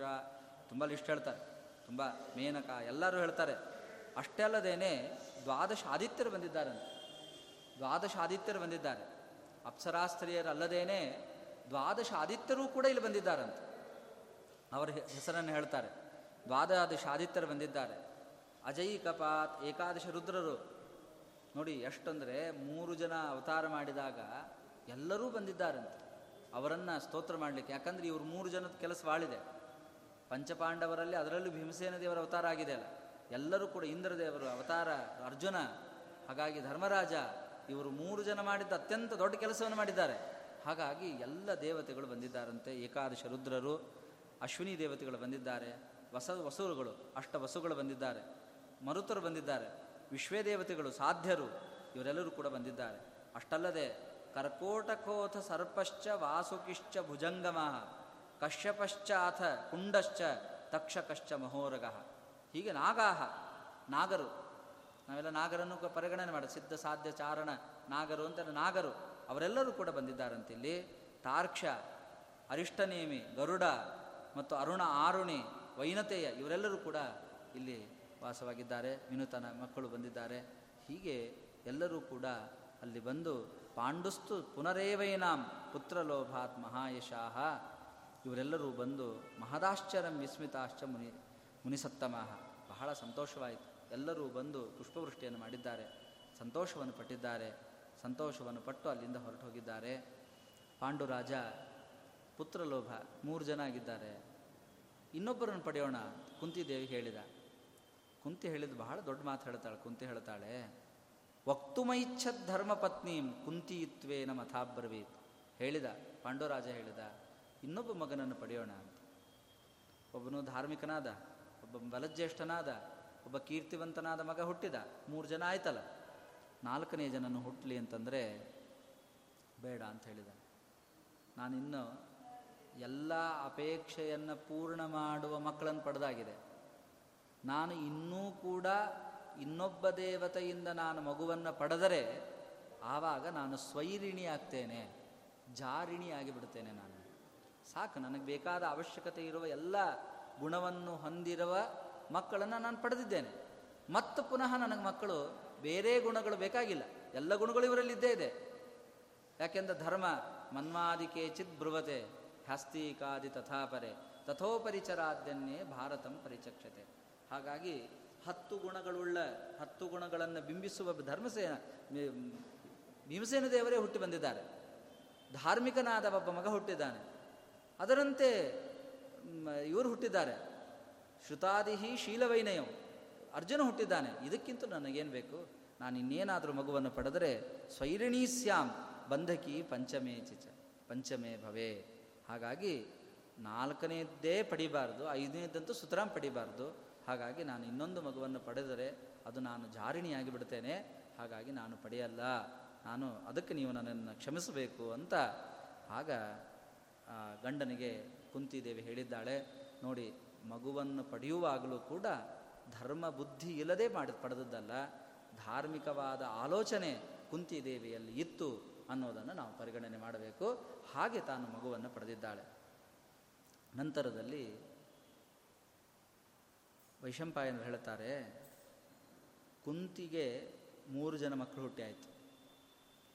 ಒಂದು ನೂರು ಜನ ಮಕ್ಕಳು ಅಲ್ಲಿ ಹುಟ್ಟಿ ಆಯಿತು, ಎಲ್ಲಿ ಗಾಂಧಾರಿಯಲ್ಲಿ. ಆ ಗಾಂಧಾರಿಯಲ್ಲಿ ಹುಟ್ಟಿದ ಕಥೆಯನ್ನು ಇಲ್ಲಿ ಮಹಾಭಾರತ ಇಲ್ಲಿ ಸ್ಪಷ್ಟವಾಗಿ ಹೇಳೋದಿಲ್ಲ. ಅದೊಂದು ದೊಡ್ಡ ಕಥೆನೇ ಆಚಾರ್ಯರು ಅದನ್ನು ನಿರೂಪಣೆ ಮಾಡಿದ್ದಾರೆ ಧೃತರಾಷ್ಟ್ರಜರ ಮಕ್ಕಳು ಹುಟ್ಟಿಯಾಗಿದೆ ಮಾದ್ರಿ ಮಾತ್ರ ಸಣ್ಣ ಮುಖ ಮಾಡಿ ಗಂಡನ ಹತ್ರ ಬರ್ತಾಳೆ. ತುಂಬ ವೇದನೆ ಮನಸ್ಸಿನಲ್ಲಿ. ಅವಳು ಹೇಳ್ತಾಳೆ, ನಾನು ಚಿಕ್ಕವಳು. ನನಗಿಂತಲೂ ದೊಡ್ಡವರಿದ್ದಾರೆ ಕುಂತಿದೇವಿ. ಮತ್ತು ಗಾಂಧಾರಿಯು ದೊಡ್ಡವಳೆ ನನಗಿಂತಲೂ ದೊಡ್ಡವಳೆ ನನಗೆ ದಾ, ಗಾಂಧಾರಿಗೆ ನೂರು ಮಂದಿ ಮಕ್ಕಳಾಗಿದ್ದಾರೆ ಅನ್ನೋದಕ್ಕೆ ನನಗೇನು ದುಃಖ ಆಗಲಿಲ್ಲ ಅವಾಗ. ಆದರೆ ನಾನು ನನ್ನ ಜೊತೆಗಿರುವ, ನನ್ನಗಿಂತಲೂ ಉತ್ತಮಳಾಗಿರಬಹುದು ಜ್ಯೇಷ್ಠಳಾಗಿರ್ಬೋದು ಕುಂತಿದೇವಿ. ಅವಳು ಮಗುವನ್ನು ಪಡೆದು ನಾನು ಮಗುವನ್ನು ಪಡಲಿಲ್ಲ ಅನ್ನೋದು ಮಾತ್ರ ದುಃಖ ನನಗಾಗ್ತಾ ಇದೆ. ಗಾಂಧಾರಿ ಪಡೆದ್ರೆ, ಹೊರಗಿನವ್ರು ಪಡೆದ್ರೆ ಏನು ಮಾಡಲಿ? ಅದು ನನಗೆ ದುಃಖಕ್ಕೆ ಸಂಬಂಧಪಟ್ಟದ್ದಲ್ಲ. ನಾನೊಂದು ದುಃಖ ಪಡಲ್ಲ ಅಂತಾಳೆ. ಗಾಂಧಾರ್ಯಾಶ್ಚೈವ ನೃಪತೆ ಜಾತಂ ಪುತ್ರಶತಂ ತಥಾ ಶ್ರುತ್ವಾನಮೇನ ತಥಾ ದುಃಖಂ ಅಭವತ್ ಕುರುನಂದನ. ನನಗೇನು ದುಃಖ ಆಗಲಿಲ್ಲ. ಗಾಂಧಾರಿಗೆ ನೂರು ಮಕ್ಕಳು ಮಕ್ಕಳು ಪಡೆದ್ಲು ನೂರ ಒಂದು ಪಡೆದ್ಲು ಅಂತ ನನಗೆ ದುಃಖ ಆಗಲೇ ಇಲ್ಲ. ಆದರೆ ಕುಂತಿದೇವಿ ಮಕ್ಕಳನ್ನು ಪಡೆದು ನನಗೆ ಮಕ್ಕಳಾಗಲಿಲ್ಲ ಅನ್ನೋದಕ್ಕೆ, ಅವಳು ಪಡೆದದಕ್ಕೆ ದುಃಖ ಅಲ್ಲ, ಅವಳು ಪಡೆದು ನನಗಾಗಲಿಲ್ಲ ಅನ್ನೋದಕ್ಕೆ ನನಗೆ ದುಃಖ ಆಗ್ತಾ ಇದೆ. ಹಾಗಾದ್ರೆ ಏನು ಮಾಡ್ಬೋದು? ಅಂತ ದೊಡ್ಡ ಚಿಂತೆ ಬಂತು. ಅದಕ್ಕೆ ಏನು ಮಾಡ್ಬೋದು ಅಂತಂದರೆ ಅವಳು ಹೇಳಿದ್ಲು, ನಾನು ಹಾಗೆ ಕೇಳಲಿಕ್ಕೆ ಸಾಧ್ಯ ಇಲ್ಲ, ಕುಂತಿದೇವಿಗೆ. ಆ ಮಂತ್ರವನ್ನು ನನಗೂ ಹೇಳಿಕೊಡುವಂತೆ ಹೇ, ಮಾಡಿ. ನೀವೇ ಹೇಳಿದರೆ ಕುಂತಿದೇವಿ ಕೇಳಬಹುದು. ಅದಕ್ಕೆ ಕುಂತಿದೇವಿಗೆ ನೀವು ಹೇಳಬೇಕು ಅಂತ ಪ್ರಚೋದನೆಯನ್ನು ಮಾಡಿದ್ದಾಳೆ ಗಂಡನಿಗೆ. ಮಾದ್ರಿ ಪ್ರಚೋದನೆ ಮಾಡಿದಾಗ ಅದಕ್ಕೆ ಪಾಂಡು ಕುಂತಿದೇವಿಯನ್ನು ಕರೀತಾನೆ. ಕುಂತಿದೇವಿಯನ್ನು ಕರೆದು ಹೇಳ್ತಾನೆ ಮಮಾಪ್ಯೇಷ ಸದಾ ಮಾದ್ರಿ ಹೃದ್ಯರ್ಥ ಪರಿವರ್ತತೆ. ನತುತ್ವಾಂ ಪ್ರಹಸೆ ವಕ್ತು ಇಷ್ಟಾನಿಷ್ಟ ವಿವಕ್ಷಯ. ಕುಂತಿಗೆ ಹೇಳ್ತಾನೆ, ನೀನು ಮಕ್ಕಳನ್ನು ಪಡೆದಿದ್ದಿ. ಆ ಕುಂತಿದೇವಿಯು ಕೂಡ ಮಾದ್ರಿ ಮಗುವನ್ನು ಪಡೆಯಬೇಕು ಅಂತ ಅಪೇಕ್ಷೆ ಪಡ್ತಾ ಇದ್ದಾಳೆ. ಅವಳಿಗೆ ನೀನು ಉಪದೇಶವನ್ನು ಮಾಡು. ಉಪದೇಶವನ್ನು ಮಾಡಿ ಒಳ್ಳೆ ಮಗುವಂತ ಪಡೆಯುವಂತೆ ನೀನು ಮಾಡು ಅಂತ ಆ ಕುಂತಿ ದೇವಿಗೆ ಹೇಳುವಾಗ ಅವನೊಂದು ಮಾತು ಹೇಳ್ತಾನೆ. ಇಷ್ಟೇ ಹೇಳಲ್ಲ. ಒಬ್ಬ ಗಂಡನಿಗೆ ಇಬ್ಬರು ಹೆಂಡಂದರಿದ್ದಾಗ ಒಬ್ಬಳಿಗೆ ಮಕ್ಕಳಾಗಿ ಇನ್ನೊಬ್ಬಗಳಿಗೆ ಇನ್ನೊಬ್ಬಳಿಗೆ ಮಕ್ಕಳಾಗಲಿಲ್ಲ ಅಂದರೆ ಏನಾಗತ್ತೆ ಅಂತ ಹೇಳ್ತಾನೆ. ನನಗೆ ಅಪಕೀರ್ತಿ ಅಂತ. ಒಬ್ಬಳನ್ನು ಪ್ರೀತಿಸಿದ ಇಬ್ಬಳ, ಇನ್ನೊಬ್ಬಳನ್ನು ಪ್ರೀತಿಸಲಿಲ್ಲ ಅಂತ ನಾಳೆ ಲೋಕ ಆಡ್ಕೊಳ್ತದೆ ಅಂತ. ಜನ ಆಡ್ಕೊಳ್ತಾರೆ. ಒಬ್ಬ ಮ, ಹೆಂಡತಿಯಲ್ಲಿ ಮಕ್ಕಳಾಗಿದ್ದಾರೆ, ಇನ್ನೊಬ್ಬಳಲ್ಲಿ ಇಲ್ಲ ಅಂದರೆ ಆ ಆ ಹೆಂಡತಿಯಲ್ಲಿ ಅವಳಿಗೆ ಅವನಿಗೆ ಪ್ರೀತಿ ಇಲ್ಲ ಅಂತ ಆಗಿಬಿಡ್ತದೆ. ಹಾಗಾಗಿ ಈ ಸಂದರ್ಭ ಬರದಿರುವಂತೆ ನೀನು ವ್ಯವಸ್ಥೆ ಮಾಡು, ಮಂತ್ರವನ್ನು ಹೇಳು ಅಂತ. ಯಶಸೋರ್ಥಾಯ ಚೈವತ್ವಂ ಕುರುಕರ್ಮ ಸುದುಷ್ಕರಂ ಅಂತ ಹೇಳಿದಾಗ ಕುಂತಿದೇವಿ ಗಂಡನ ಮಾತನ್ನು ಮೀರಲಿಲ್ಲ. ಏವ ಮುಕ್ತವಾಬ್ರವೀತ್ ಮಾದ್ರಿಂ ಸಕೃಚ್ಚಿಂತಯ ದೈವತಂ. ಅವಳು ನೋಡಿ ಉಪದೇಶ ಮಾಡಿದ್ದು ಹೇಗೆ ಅಂತ. ಆ ಮಂತ್ರ ಉಚ್ಚಾರ ಮಾಡಿ ಮಾಡಿದರೆ ಸಕರದುಚ್ಚಾರಣ ಮಾಡಿದರೆ ಮಾತ್ರ ಫಲಪ್ರದ. ನೀ ಇನ್ನೊಮ್ಮೆ ಆ ಮಂತ್ರ ಪಠನ ಮಾಡಿದರೆ ಅದಕ್ಕೆ ಫಲ ಇಲ್ಲ. ಅಂತ ಒಂದೇ ಬಾರಿ ನೀ ಅದನ್ನು ಪ್ರಯೋಗ ಮಾಡಬೇಕು. ಆ ರೀತಿ ನಿನಗೊಂದು ವ್ಯವಸ್ಥೆ ಮಾಡಿಕೊಡ್ತೇನೆ ಅಂತ ಕುಂತಿದೇವಿ ಹೇಳಿದ ಮಾತು. ಯಾಕಂದರೆ ಪಾಂಡುರಾಜನ ದೃಷ್ಟಿಕೋನದಲ್ಲಿ ಮಗ ಆಗಬೇಕು ಅಂತ ಮಕ್ಕಳಾಗಬೇಕಂತಿದೆ ಬಿಟ್ಟರೆ ಅನೇಕ ಮಕ್ಕಳನ್ನು ಪಡಿಬೇಕಾಗಿಲ್ಲ. ಯಾಕಂದರೆ ಎಲ್ಲ ಗುಣ ಜ್ಯೇಷ್ಠರಾದ ಮಕ್ಕಳು ಹುಟ್ಟಾಗಿದೆ ಹಾಗಾಗಿ ಪುನಃ ಮಕ್ಕಳನ್ನು ಪಡೆಯುವ ಅವಶ್ಯಕತೆ ಇಲ್ಲ. ಹಾಗಾದರೆ ಮಕ್ಕಳು ಪಡಿಬೇಕು. ಹಾಗಾಗಿ ಸಕೃತ್ ಒಂದು ಬಾರಿ ನೀನು ಮಂತ್ರವನ್ನು ಉಚ್ಚಾರ ಮಾಡುವ ಹೊಣೆಗಾರಿಕೆಯನ್ನು ಹೊತ್ತು ನೀನು ಒಂದು ಮಗುವನ್ನು ಪಡಿ ಅಂತ ಕುಂತಿದೇವಿ ಹೇಳಿದಾಗ ಮಾದ್ರಿ ವಿಚಾರ ಮಾಡ್ತಾಳೆ. ವಿಚಾರ ಮಾಡಿ ಅವಳಂತಾಳೆ, ಒಂದು ಸಲ ಮಂತ್ರ ಹೇಳಬೇಕು. ಒಂದು ಬಾರಿ ಮಂತ್ರ ಹೇಳಿದರೆ ನನಗೆ ಎರಡು ಫಲ ಸಿಗಬೇಕು. ಅಂತಹ ಒಂದು ಉಪಾಯವನ್ನು ಮಾಡಬೇಕು ಅಂತ ಮನಸ್ಸಲ್ಲಿ ಆಲೋಚನೆ ಮಾಡಿ. ಕುಂತಿ ಹೇಳಿದ್ದು ಒಂದು ಮಗುವನ್ನು ಪಡೀಲಿಕ್ಕೆ. ಆದರೆ ನಾನು ಎರಡು ಮಕ್ಕಳನ್ನು ಪಡಿಬೇಕು, ಒಂದೇ ಮಂತ್ರವನ್ನು ಹೇಳಿ ಎರಡು ಮಕ್ಕಳನ್ನು ಪಡಿಬೇಕು. ಹೇಗಾಗಬೇಕಿದು ಅಂತ ಅವಳು ವಿಚಾರ ಮಾಡಿದ್ಲು ಮಾದ್ರಿ. ಮಾದ್ರಿ ವಿಚಾರ ಮಾಡಿ, ಅಶ್ವಿನಿ ದೇವತೆಗಳು ಒಬ್ಬರನ್ನು ಬಿಟ್ಟು ಒಬ್ಬರು ಇರಲ್ಲ, ಅವರನ್ನೇ ಕರೆದು ಬಿಟ್ರೆ ಆಯಿತು ಅಂತ ಆಲೋಚನೆ ಮಾಡಿದ್ಲು ಮಾದ್ರಿ. ಈ ಅಶ್ವಿನಿ ದೇವತೆಗಳನ್ನು ಕರೆದಿದ್ದಾಳೆ. ಅವರಂತೂ ಯಾವಾಗಲೂ ಯುಗಲ ನಾಸತ್ಯ ದಸರರವರು. ಅವರಿಬ್ಬರು ಒಟ್ಟಿಗೆ ಬರೋರು. ಅವರು ಒಬ್ಬರು ಬಿಟ್ಟರು ಒಬ್ಬರಿಲ್ಲ ಹಾಗಾಗಿ ಅಶ್ವಿನಿ ದೇವತೆಗಳನ್ನು ಒಂದು ಮಂತ್ರದಿಂದ ಕರೆದಾಗ ಅವರಿಬ್ಬರು ಬಂದಿದ್ದಾರೆ. ಅವರಿಬ್ಬರಿಂದಲೂ ಕೂಡ ಅಶ್ವಿನಿ ದೇವತೆಗಳಿಂದ ನಕುಲ ಸಹದೇವರು, ಅಪ್ರತಿಮರಾದ ನಕುಲ ಸಹದೇವರು ಅಲ್ಲಿ ಹುಟ್ಟಿ ಬಂದಿದ್ದಾರೆ. ಆಗಲೂ ಕೂಡ ಅಶರೀರವಾಣಿಯಾಯಿತು ಸತ್ವರೂಪ ಗುಣೋಪೇತವು ಭವತಃ ಭವತೋತ್ಯಶ್ವಿನೋವಿತಿ ಇವರು ಸತ್ವ ರೂಪ ಗುಣೋಪೇತ. ಅತ್ಯಂತ ಸತ್ವ ಶುದ್ಧರಾದ ರೂಪಸಂಪನ್ನರಾದ ಗುಣವಂತರಾದ ಇಬ್ಬರು ಮಕ್ಕಳು ಹುಟ್ಟಿದ್ದಾರೆ. ಇವರು ಇವರ ಹೆಸರು ನಕುಲ ಮತ್ತು ಸಹದೇವ ಅಂತ ಅವರೇ ಹೇಳಿದ್ದಾರೆ. ಆಗ ನಕುಲ ಸಹದೇವ ಅಂತ ನಾಮಕರಣ ಮಾಡಿದ್ದಾರೆ. ಭಕ್ತ್ಯಾಚ ಕರ್ಮಣಾತೈವ ತಥಾಶೀರ್ಭಿ ವಿಷಾಂಪತೆ ಜ್ಯೇಷ್ಠಂ ಯುಧಿಷ್ಠಿರೇತ್ತೇವಂ ಅದಕ್ಕೆ ವಿಷಂಪಾಯನರು ಹೇಳ್ತಾರೆ ಆ ಶತಶೃಂಗ ಪರ್ವತದಲ್ಲಿರತಕ್ಕಂತಹ ಎಲ್ಲ ತಾಪಸರು ಆ ಇಬ್ಬರನ್ನು ಕೂಡ ಈ ಪಂಚಪಾಂಡವರೇನು ಹುಟ್ಟಿ ಬಂದಿದ್ದಾರೆ, ಪಾಂಡು ಮಕ್ಕಳು. ಅದರಲ್ಲಿ ಜ್ಯೇಷ್ಠನಾದವನನ್ನು ಯುಧಿಷ್ಠಿರ, ಮಧ್ಯಮ ಮಧ್ಯಮ ಅಂದರೆ ಭೀಮಸೇನ ದೇವರು. ಅಲ್ಲ, ಕುಂತಿಯ ಮಕ್ಕಳಲ್ಲಿ ಮಧ್ಯಮ ಅಂತಂದರೆ ಭೀಮಸೇನ ದೇವರು. ಆ ಮಧ್ಯಮ ಅಂತ, ಮಧ್ಯಮರಾದ ಭೀಮಸೇನ ಅಂತ, ಅರ್ಜುನ ಅಂತ ಮೂರನೇ ಮಗನನ್ನು ಹೀಗೆ ಕುಂತಿ ಪುತ್ರರಲ್ಲಿ ಮೂರು ಜನ ಇವರು. ನಕುಲ ಮತ್ತು ಮೊದಲು ನಕಲ, ನಕುಲ ಅನಂತರದಲ್ಲಿ ಸಹದೇವ. ಹೀಗೆ ಐದು ಮಂದಿ ಮಕ್ಕಳು ಹುಟ್ಟಿದ್ದಾರೆ. ಮಾದ್ರೀಪುತ್ರವು ಅಕಥಯಂತೆ ವಿಪ್ರಾ ಪ್ರತಿಮಾನಸಾಹ. ಅನುವತ್ಸರಂ ಜಾತ ಅಪಿತೆ. ನೋಡಿ, ಒಂದೊಂದು ವರ್ಷ ವ್ಯತ್ಯಾಸ ಇದೆ ಇವರಿಬ್ಬರಿಗೆ. ಎಲ್ಲರಿಗೂ ಕೂಡ. ಅನುವತ್ಸರಂ, ಸಂವತ್ಸರಂ ಅನುಜಾತ ಪಶ್ಚಾತ್ ಜಾತ ಒಂದು ವರ್ಷ ಯುಧಿಷ್ಠಿರ, ಮುಂದಿನ ವರ್ಷ ಭೀಮಸೇನ ದೇವರು, ಅದರ ಮುಂದಿನ ವರ್ಷ ಅರ್ಜುನ, ಮುಂದಿನ ಒಂದು ವರ್ಷದಲ್ಲಿ ನಕುಲ ಸಹದೇವರು ಹೀಗೆ ಹುಟ್ಟಿ ಬಂದಿದ್ದಾರೆ. ಮುದಂ ಪರಮಿಕಾಂ ಲೇಭೆ ನನಂದ ಚ ನರಾಧಿಪ ಬಹಳ ಸಂತೋಷ ಆಯಿತು. ಪಾಂಡುರಾಜನಿಗೆ ಐದು ಮಂದಿ ಮಕ್ಕಳನ್ನು ನೋಡಿ ಬಹಳ ಸಂತೋಷವಾಗಿದೆ. ಸಂತೋಷವಾಗಿ ಇಲ್ಲೊಂದು ಶ್ಲೋಕ. ಪಾಂಡುಪುತ್ರ ವ್ಯರಾಜಂತ ಪಂಚ ಸಂವತ್ಸರ ಇವ ಐದು ಸಂವತ್ಸರಗಳಂತೆ ಈ ಐದು ಜನ ಅತ್ಯಂತ ವಿರಾಜಮಾನರಾದರು. ಐದು ರೀತಿಯ ಸಂವತ್ಸರಗಳನ್ನು ಮಹಾಭಾಗವತದಲ್ಲಿ ವಿವರಣೆ ಮಾಡಿದ್ದಾರೆ. ಸೃಷ್ಟಿ ಪ್ರಕರಣದಲ್ಲಿ ತೃತೀಯ ಸ್ಕಂದದಲ್ಲಿ ಐದು ರೀತಿಯ ಸಂವತ್ಸರಗಳನ್ನು ಹೇಳ್ತಾರೆ. ಆ ಐದು ಸಂವತ್ಸರಗಳಂತೆ ಈ ಐದು ಮಂದಿ ಮಕ್ಕಳು ಕೂಡ ಒಂದೊಂದು ವರ್ಷದಲ್ಲಿ ಹುಟ್ಟಿ ಇವರು ವಿರಾಜಮಾನರಾಗಿದ್ದಾರೆ ಅಂತ. ಇಲ್ಲಿ ಬಹಳ ವ್ಯಾಖ್ಯಾನದಲ್ಲಿ ಒಂದು ವ್ಯಾಖ್ಯಾನ ಇದೆ ಇದಕ್ಕೆ. ನೀಲಕಂಠ ಭಟ್ಟರು ಅಂತ ನೀಲಕಂಠೀಯ ಅಂತ ಒಂದು ವ್ಯಾಖ್ಯಾನ ಇದೆ ಇದಕ್ಕೆ. ನಮ್ಮದಲ್ಲ. ಅವರು ವ್ಯಾಖ್ಯಾನ ಮಾಡುವಾಗ ಪಂಚ ಸಂವತ್ಸರ ಇವ ಅನ್ನೋದಕ್ಕೆ ಐದು ಸಂವತ್ಸರಗಳಂತೆ ಅಂತ ಅಲ್ಲಿದೆ. ಅವರು ಸಂವತ್ಸರ ಇವ ಪಂಚವಿರಾಜ್ ಅಂತ ಅಂತ ವ್ಯಾಖ್ಯಾನ ಮಾಡಿದ್ದಾರೆ. ಅಂದರೆ ಈ ಪ್ರಭವಾದಿ ಸಂವತ್ಸರಗಳಿದೆ. ಪ್ರಭವೋ ವಿಭವ ಶುಕ್ಲ ಅಂತ ಸಂವತ್ಸರಗಳು.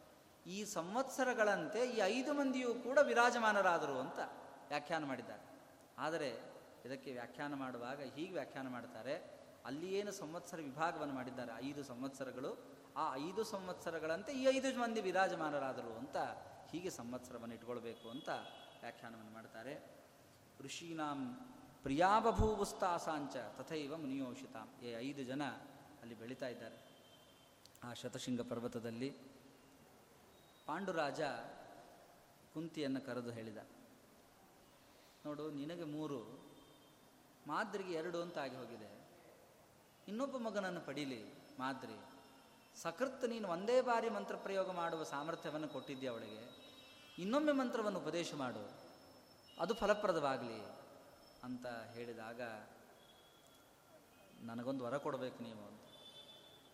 ಯಾಕಂದರೆ ನನಗೆ ಹೇಳದೆ ನಾನು ಒಂದು ಬಾರಿ ಮಂತ್ರವನ್ನು ಪಠನ ಮಾಡಿ ಒಂದು ಮಗುವನ್ನು ಪಡಿ ಅಂತ ನಾನು ಹೇಳಿದರೆ, ಅವಳು ವಿಚಾರ ಮಾಡಿ ಎರಡು ಮಕ್ಕಳನ್ನು ಪಡೆದಾಗಿದೆ. ಇದು ಒಳ್ಳೆಯ ಸ್ತ್ರೀ ಸ್ವಭಾವ ಅಲ್ಲ. ಈಗ ನನಗೆ ಮೋಸ ಮಾಡಿದಾಳು ಅವಳು ಇದು ಒಳ್ಳೆಯ ಸ್ವಭಾವ ಅಲ್ಲ. ಹಾಗಾಗಿ ವಿಭೇಮ್ಯಸ್ಯ ಪರಿಭವಾತ್ ಕುಸ್ತ್ರೀಣಾಂ ಗತಿರೀದೃಶಿ. ಹಾಗಾಗಿ ಇದನ್ನು ನಡಿಬಾರ್ದಾಗಿತ್ತು. ಈಗ ನಡೆದು ಹೋಗಿದೆ. ಹಾಗಾಗಿ ಇನ್ನು ಪುನಃ ಮಕ್ಕಳನ್ನು ಪಡೆಯುವಂತೆ ನನಗೆ ಹೇಳಬೇಡಿ. ನಾನು ಹೇಳಿಕೊಡೋದೂ ಇಲ್ಲ, ನಾನು ಪಡೆಯೋದಿಲ್ಲ ನಾನಂತೂ ಪಡೆಯೋದಿಲ್ಲ ಮಾದ್ರಿಗೂ ಕೂಡ ನಾನು ಮಂತ್ರವನ್ನು ಹೇಳೋದಿಲ್ಲ. ನನಗೆ ನೀವು ಒತ್ತಾಯ ಮಾಡಬಾರದು. ಇದೇ ನನಗೆ ವರವನ್ನು ಕೊಡಬೇಕು ನೀವು ಅಂತ ಕುಂತಿ ದೇವಿ ಏನು ಖಂಡಿತವಾಗಿ ಖಂಡ ಖಂಡತುಂಡಾಗಿ ತನ್ನ ಗಂಡನ ಮುಂದೆ ನಿರೂಪಣೆ ಮಾಡಿದ್ದಾಳೆ. ಆ ಪಂಚ ಮಕ್ಕಳ ಬಗ್ಗೆ ಹೇಳ್ತಾರೆ ಕೀರ್ತಿಮಂತಶ್ಚ ಕುರುವಂಶ ವಿವರ್ಧನಾ ಹೇಗಿದ್ರು ಐದು ಮಂದಿ ಮಕ್ಕಳು ಅಂತ ಮಹಾಭಾರತ ಹೇಳುತ್ತದೆ. ಎಲ್ಲರೂ ಕೀರ್ತಿವಂತರು ಅಷ್ಟೇ ಅಲ್ಲ, ಕುರುವಂಶ ಸಮೃದ್ಧಿಯನ್ನು ತಂದುಕೊಡತಕ್ಕಂತಹ ಎಲ್ಲರೂ ಕೂಡ. ವಂಶಕ್ಕೆ ಕಲಂಕರಲ್ಲ ವಂಶದ ಅಭಿವೃದ್ಧಿಗೆ ಕಾರಣರಾದವರು, ಅದರ ಕೀರ್ತಿಗೆ ಕಾರಣರಾದವರು. ಎಲ್ಲರೂ ಶುಭ ಲಕ್ಷಣ ಸಂಪನ್ನರಾಗಿದ್ದಾರೆ, ಐದು ಮಂದಿ ಮಕ್ಕಳು ಕೂಡ. ನೋಡಲಿಕ್ಕೆ ಕೆಲವರು ನೋಡಿದರೆ ಯೋ ಅನ್ನಿಸ್ಬೇಕು. ಹಾಗಲ್ಲ, ಈ ಐದು ಮಂದಿ ಮಕ್ಕಳನ್ನು ನೋಡಿದರೆ ಸಂತೋಷವಾಗತ್ತೆ. ಅಷ್ಟು ಪ್ರಿಯದರ್ಶನ ಚಂದ್ರ, ಹುಣ್ಣಿಮೆಯ ಚಂದ್ರನ ನೋಡಿದಾಗ ಮನಸ್ಸಿನಲ್ಲಿ ಆನಂದವಾಗುವಂತೆ ಈ ಐದು ಮಂದಿ ಮಕ್ಕಳನ್ನು ನೋಡಿದರೆ ಸಂತೋಷವಾಗಬೇಕು ಮುಖದಲ್ಲಿ. ಅಂತಹ ಮಕ್ಕಳು ಹುಟ್ಟಿ ಬಂದಿದ್ದಾರೆ. ಅಷ್ಟೇ ಅಲ್ಲ, ಹಾಗಾದ್ರೆ ನೋಡಲಿಕ್ಕೆಲ್ಲ ಚೆನ್ನಾಗಿದ್ದಾರೆ ಅಂತಂದರೆ ಸಿಂಹದರ್ಪ ಅಂತ. ಸಿಂಹದಂತೆ ಅತ್ಯಂತ ಶೌರ್ಯ ಪರಾಕ್ರಮಶಾಲಿಗಳಾಗಿದ್ದಾರೆ. ಒಬ್ಬೊಬ್ಬರೂ ಕೂಡ. ಅಂತಹ ಮಹೇಶ್ವಾಸಾಹ ಸಿಂಹ ವಿಕ್ರಾಂತ ಗಾಮಿನಃ ಅಂತಹ ಆ ಹಿಮವತ್ ಪರ್ವತದ ಶತಶೃಂಗ ಪರ್ವತದಲ್ಲಿ ಐದು ಜನ ಬೆಳೀತಾ ಇದ್ದಾರೆ. ತೇಚ ಪಂಚಶತಂ ಚೈವ ಕುರುವಂಶ ವಿವರ್ಧನಾ ಸರ್ವೇ ಪವೃದರಲ್ಪೇನ ಕಾಲೇನ ಆಪ್ಸ್ವಿವ ನೀರಜಾಹ ಅಂತ ಹೀಗೆ ಬೆಳೀತಾ ಇದ್ದಾರೆ ಅಂತ ಹೇಳ್ತಾ ಒಂದು ಘಟನೆ ನಡೀತು ಅಂತ ವೈಶಂಪಾಯನರು ಹೇಳ್ತಾರೆ. ನಡೆಬಾ, ನಡೆದ, ನಡಿಬಾರದಾಗಿತ್ತು. ಅಂತಹ ಒಂದು ನಡೆದ ಘಟನೆ ನಡೆದೋಯಿತು ಅಂತ. ಪಾಂಡುರಾಜ ಬಹಳ ಬಹಳ ಸಂತೋಷದಿಂದಿದ್ದಾನೆ. ಬಹಳ ಸಂತೋಷ ಅಂದ್ರೇನು ಐದು ಮಂದಿ ಮಕ್ಕಳು ಇಬ್ಬರು ಹೆಂಡಂದರು, ಅವಳ ಜೊತೆಗೆ ಆನಂದವಾಗಿ ಇದ್ದಾನೆ. ಒಂದು ಸಂದರ್ಭ ಈ ಚೈತ್ರ ವೈಶಾಖದ ಮಧ್ಯಭಾಗ. ಚೈತ್ರ ಮತ್ತು ವೈಶಾಖ, ಇದು ವಸಂತ ಮಾಸ ಅಂತ. ಎರಡು ಮಾಸಗಳನ್ನು ವಸಂತ ಮಾಸ ಅಂತ ಕರೀತಾರೆ. ಈ ವಸಂತ ಮಾಸದ ಮಧ್ಯಭಾಗ, ಫಲಪುಷ್ಪ ಸಮೃದ್ಧಿ, ಎಲ್ಲ ನೋಡಿದರೂ ಕೂಡ ಪುಷ್ಪ ಸಮೃದ್ಧಿ. ಆಗೇನಾಗಿದೆ ಮಾದ್ರಿಯ ಜೊತೆಗೆ ಸಂಚಾರ ಮಾಡ್ತಾ ಇದ್ದಾನೆ. ಅಲ್ಲೇ ಪುಷ್ಪವನದಲ್ಲಿ ಸಂಚಾರ ಮಾಡ್ತಾ ಇದ್ದಾನೆ. ಪಲಾಶ ಚೂತ ವೃಕ್ಷಗಳು, ಚಂಪಕ ಪುಷ್ಪ, ಹೀಗೆ ಅನೇಕ ವೃಕ್ಷಗಳು, ನೀರು ಸಮೃದ್ಧ, ಸಮೃದ್ಧವಾದ ನೀರು, ಎಲ್ಲ ಕಡೆಗೆ ನೀರಿದೆ. ಎಲ್ಲ ಕಡೆಗೆ ನೋಡಿಕೊಂಡು ತನ್ನ ಹೆಂಡತಿಯ ಜೊತೆಗೆ, ಮಾದ್ರಿಯ ಜೊತೆಗೆ ವಿಹಾರವನ್ನು ಮಾಡ್ತಾ ಇದ್ದ ಓಡಾಡ್ತಾ ಇರುವಾಗ ಮನಸ್ಸಿನಲ್ಲಿ, ಪಾಂಡುರಾಜನ ಮನಸ್ಸಿನಲ್ಲಿ ವಿಚಾರವಂತ ಮಾದ್ರಿಯನ್ನು ನಾನು ಸೇರಬೇಕು ಅಂತ. ಶಾಪ ಇದೆ ಅನ್ನೋದು ಮರೆತು ಬಿಟ್ಟಿದ್ದಾನೆ ಶಾಪ ಇದೆ. ಸ್ತ್ರೀ ಸಂಘ ಮಾಡಬಾರ್ದು ಅಂತ ಋಷಿ ಶಾಪ ಇದೆ. ಸಂಘ ಮಾಡಿದರೆ ಸತ್ತು ಹೋಗ್ತಾನೆ ಅಂತ ಗೊತ್ತಿದೆ. ಗೊತ್ತಿದ್ರೂ ಕೂಡ ಮನಸ್ಸಿನಲ್ಲಿ ಭಾವನೆ ಬಂದ್ಬಿಟ್ಟಿದೆ. ಮನ್ಮಥ ಪ್ರವಿವೇಶ ಪ್ರವಿವೇಶ ಒಳಗಡೆಗೆ ಕಾಮ ಪ್ರವೇಶ ಮಾಡಿದ್ದಾನೆ. ಮಾದ್ರಿಯನ್ನು ಸೇರಬೇಕು ಅಂತ ತಾನು.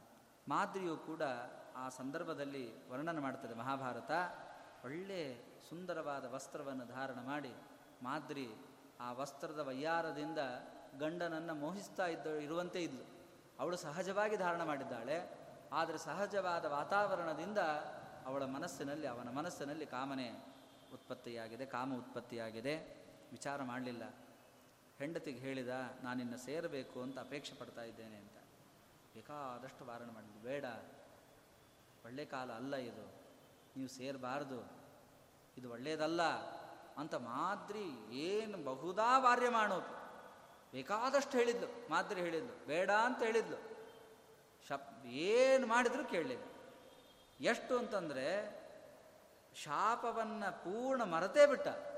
ಮರೆತು ಬಿಟ್ಟು, ಅದೇ ಇದಕ್ಕೆ ಬಹಳ ಚೆನ್ನಾಗಿ ಹೇಳುತ್ತದೆ ಮಹಾಭಾರತ, ಮಾದ್ರಿಯನ್ನು ಮೈಥುನ ಧರ್ಮದಿಂದ ಸೇರಿದ್ದಾನಂತೆ. ಸೇರಿದ ಭಯಮುತ್ಸೃಜ್ಯ, ಯಾವ ಶಾಪ ಭಯ ಇಲ್ಲದೆ ಮಾದ್ರಿಯ ಜೊತೆಗೆ ಸಂಘವನ್ನು ಮಾಡಿದ್ದಾನಂತೆ. ಪಾಂಡುರಾಜ ಸಂಘವನ್ನು ಮಾಡಿದಾಗ ಆ ಶಾಪ ಪ್ರಭಾವದಿಂದ ಬಹಳ ಎಷ್ಟು ಚೆನ್ನಾಗಿ ಹೇಳುತ್ತೆ ನೋಡಿ ಪಾಂಡು ಪರಮಧರ್ಮಾತ್ಮ ಯುಯುಜೆ ಕಾಲಧರ್ಮಣ. ಮಗ ಯಮಧರ್ಮನಾದರೂ ಕೂಡ ಮೂಲರೂಪಿ ಯಮಧರ್ಮ ಬಿಡಲ್ಲ ಅಂತ. ಏನೋ ಮಗ ಯಮಧರ್ಮ ಅಂದ ಮಾತ್ರಕ್ಕೆ ತಾನೇನು ಮಾಡಿದ್ರು ನಡೀತದೆ ಅಂತ ಅನ್ಲಿಕ್ಕೆ ಬರಲ್ಲ. ಯಮದ ತನ್ನ ಕಾಲ ಮುಗಿದಾಗ ಹೋಗಲೇಬೇಕು. ಮಹಾಭಾರತ ಹೇಳುವಾಗ ಸತ್ತ ಅಂತ ಹೇಳಲಿಲ್ಲ.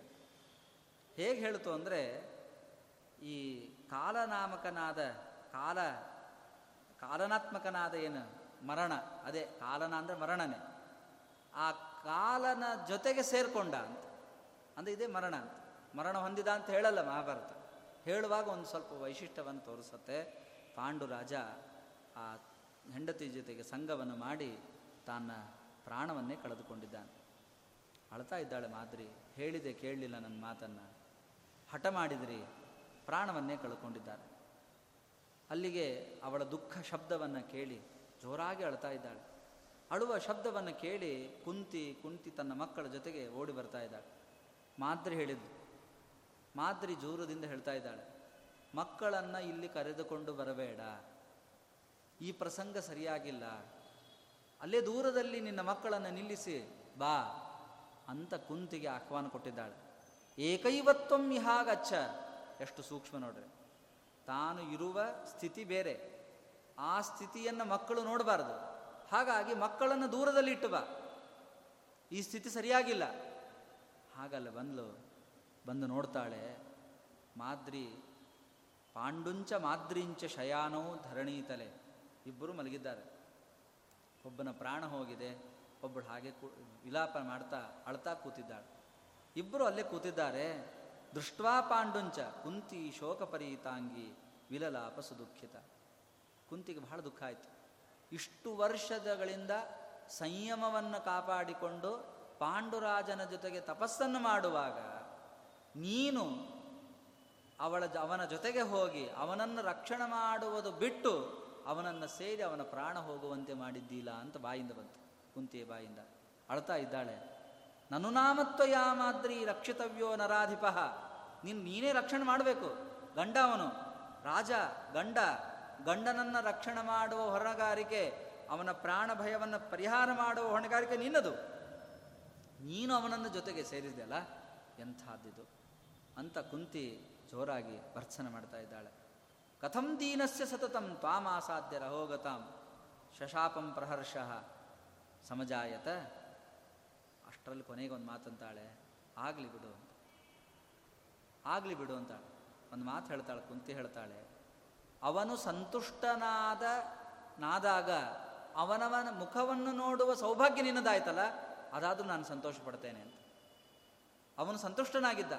ಬಹಳ ವರ್ಷಗಳಿಂದ ಸ್ತ್ರೀ ಸಂಪರ್ಕ ಇಲ್ಲದೇನೆ ದುಃಖಿತನಾಗಿದ್ದ.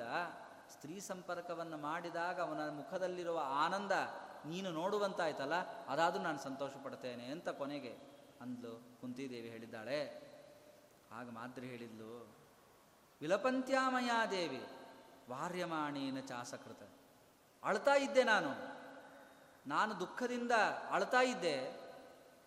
ಬೇಕಾದಷ್ಟು ವಾರಣಮಾಣು ಮಾಡಿದೆ, ಅವನನ್ನು ವಾರಣ ಮಾಡಿದೆ. ಆದರೆ ಏನು ಮಾಡೋದು? ಅದೃಷ್ಟ ಅದಕ್ಕೆ ಸರಿ ಹೊಂದಲಿಲ್ಲ. ಅವನು ಕೇಳಲಿಲ್ಲ. ಅವನ ಮನಸ್ಸಿನಲ್ಲಿ ಶಾಪದ ಭಯ ಹೋಗಿಬಿಟ್ಟಿತ್ತು. ಕೇವಲ ಕಾಮೋನ್ಮತ್ತನಾಗಿ ಅವನು ಪ್ರವೃತ್ತಿಯನ್ನು ಮಾಡಿದ. ನಾನೇನು ಮಾಡಲಿ? ಅಂತ ಮಾದರಿ ಹೇಳಿದ್ದಾಳೆ. ತನ್ನ ಕರ್ತವ್ಯ ತಾನು ಮಾಡಿದ್ದಾಳೆ. ಕುಂತಿ ಹೇಳಿದ್ದು, ನಾನೇ ಜ್ಯೇಷ್ಠ ಧರ್ಮಪತ್ನಿ. ಮೊದಲು ಮದುವೆ ಆದದ್ದು ನನ್ನ ಜೊತೆಗೆ. ಧರ್ಮಫಲವನ್ನು ಅನುಭವಿಸುವ ಯೋಗ್ಯತೆ ನನ್ನದು ಮೊದಲು. ಹಾಗಾಗಿ ಮಕ್ಕಳನ್ನು ದೂರ ಇಡ್ಲಿಕ್ಕೆ ಸಾಧ್ಯ ಇಲ್ಲ. ಮಕ್ಕಳನ್ನು ನೋಡಿಕೊಳ್ಳಲು ಒಬ್ಬ ಬೇಕೇ ಬೇಕು. ನೀನು ಮಕ್ಕಳನ್ನು ನೋಡಿಕೊ. ನಾನು ಸಹಧರ್ಮಿಣಿಯಾಗಿ ಗಂಡನ ಜೊತೆಗೆ ನನ್ನ ದೇಹವನ್ನು ನಾನು ತ್ಯಾಗ ಮಾಡ್ತೇನೆ ಅನ್ವಿಷ್ಯಾಮೀಹ ಭರ್ತಾರಂ, ಅಹಂ ಪ್ರೇತವಶಂಗತಂ, ಉತ್ತಿಷ್ಠತ್ವಂ ವಿಸೃಜ್ಜೈನಂ ಇಮಾಂ ಪಾಲಯ ದಾರಕ, ಈ ಮಕ್ಕಳನ್ನು ನೀನು ನೋಡಿಕೊ ಅಂತ ಕುಂತಿ ಹೇಳಿದಾಗ ಮಾದ್ರಿ ಹೇಳ್ತಾಳೆ, ಸಾಧ್ಯ ಇಲ್ಲ ಅಂತ ಹೇಳ್ತಾಳೆ. ಯಾರ ನಿಮಿತ್ತದಿಂದ ಅವನಿಗೆ ಮರಣ ಬಂತೋ, ಅವಳು ತಾನೇ ಸಹಗಮನ ಹೋಗಬೇಕು. ನನ್ನ ನಿಮಿತ್ತ ತಾನೇ, ನನ್ನ ಜೊತೆಗೆ ಸಂಘವನ್ನು ಮಾಡಿದ್ದರಿಂದ ಅವನಿಗೆ ಮರಣ ಬಂದಿದೆ ಅಲ್ವಾ? ಹಾಗಾದ್ರೆ ನಾನೇ ಅವಳ ಜೊತೆಗೆ ಹೋಗ್ತೇನೆ ನನ್ನ ನಿಮಿತ್ತ ಅಲ್ಲ ನನ್ನ ನಿಮಿತ್ತದಿಂದ ಮರಣ ಬಂದದ್ದರಿಂದ ನಾನು ಅವಳನ್ನೇ, ನಾನು ಸಹಗಮನಕ್ಕೆ ಹೋಗ್ತೇನೆ, ಒಂದು ಮಾತ್ರ ಪ್ರಾರ್ಥನೆ ಮಾಡ್ತೇನೆ, ನನ್ನ ಮಕ್ಕಳನ್ನು ನೀನು ನೋಡಿಕೋಬೇಕು. ಇಬ್ಬರು ಮಕ್ಕಳಿದ್ದಾರಲ್ಲ, ನಕುಲ ಸಹದೇವರು, ನಿನ್ನ ಮಕ್ಕಳಂತೆ ಅವರನ್ನು ನೋಡಿಕೊ. ಇದೊಂದೇ ನಾನು ನಿನ್ನಲ್ಲಿ ಪ್ರಾರ್ಥನೆ ಮಾಡ್ತೇನೆ, ನನಗೆ ಮರಣದ ಭಯ ಇಲ್ಲ. ನನಗೆ ಮರಣದ ಭಯ ಇಲ್ಲ. ನಾನು ಈ ಶರೀರದ ಜೊತೆಗೆ ಇದ್ದೇನೆ ಈಗ. ಶರೀರದ ಸುಖವನ್ನು ಅನುಭವಿಸಿದ್ದೇನೆ, ಶರೀರದ ಜೊತೆಗಿದ್ದೇನೆ, ಆ ಶರೀರದ ಜೊತೆಗೆ ನನ್ನ ಶರೀರವನ್ನು ನಾನು ಬಿಟ್ಟು ಬಿಡ್ತೇನೆ ಅಂತ ಹೇಳಿದ್ದಾಳೆ. ದಗ್ಧವ್ಯಂ ಸುಪ್ರತಿಚ್ಛನ್ನ ಮೇತದಾರ್ಯೆ ಪ್ರಿಯಂ ಕುರು ಅಂತ ಹೇಳಿದ್ದಾಳೆ. ಚಿತಾವನ್ನು ಸಿದ್ಧಪಡಿಸಿದರು. ಚಿತಾವನ್ನು ಸಿದ್ಧಪಡಿಸಿ ಆ ಚಿತೆಯ ಮೇಲೆ ತನ್ನ ಗಂಡನ ಶರೀರವನ್ನು ತನ್ನ ತೊಡೆಯ ಮೇಲೆ ಇಟ್ಟುಕೊಂಡು ಮಾದ್ರಿ ದೇವಿ ತಾನು ಆ ಚಿತಾಗ್ನಿಯಲ್ಲಿ ಪ್ರವೇಶವನ್ನು ಮಾಡಿದ್ದಾಳೆ. ಗಂಡನ ದೇಹದ ಜೊತೆಗೆ ತನ್ನ ದೇಹವನ್ನೂ ಅಗ್ನಿಗೆ ಸಮರ್ಪಣೆಯನ್ನು ಮಾಡಿ ಅವಳು ಉತ್ತಮ ಲೋಕವನ್ನು ಪಾಂಡುರಾಜನ ಜೊತೆಗೆ ಪಡೆದಿದ್ದಾಳೆ. ಇಂತಹ ಒಂದು ಮಾದ್ರಿ, ಇದೊಂದು ದುಃಖದ ಸಂದರ್ಭ. ಈ ಪಾಂಡು ರಾಜ ಯಾವಾಗ ದಿವಂಗತನಾದ?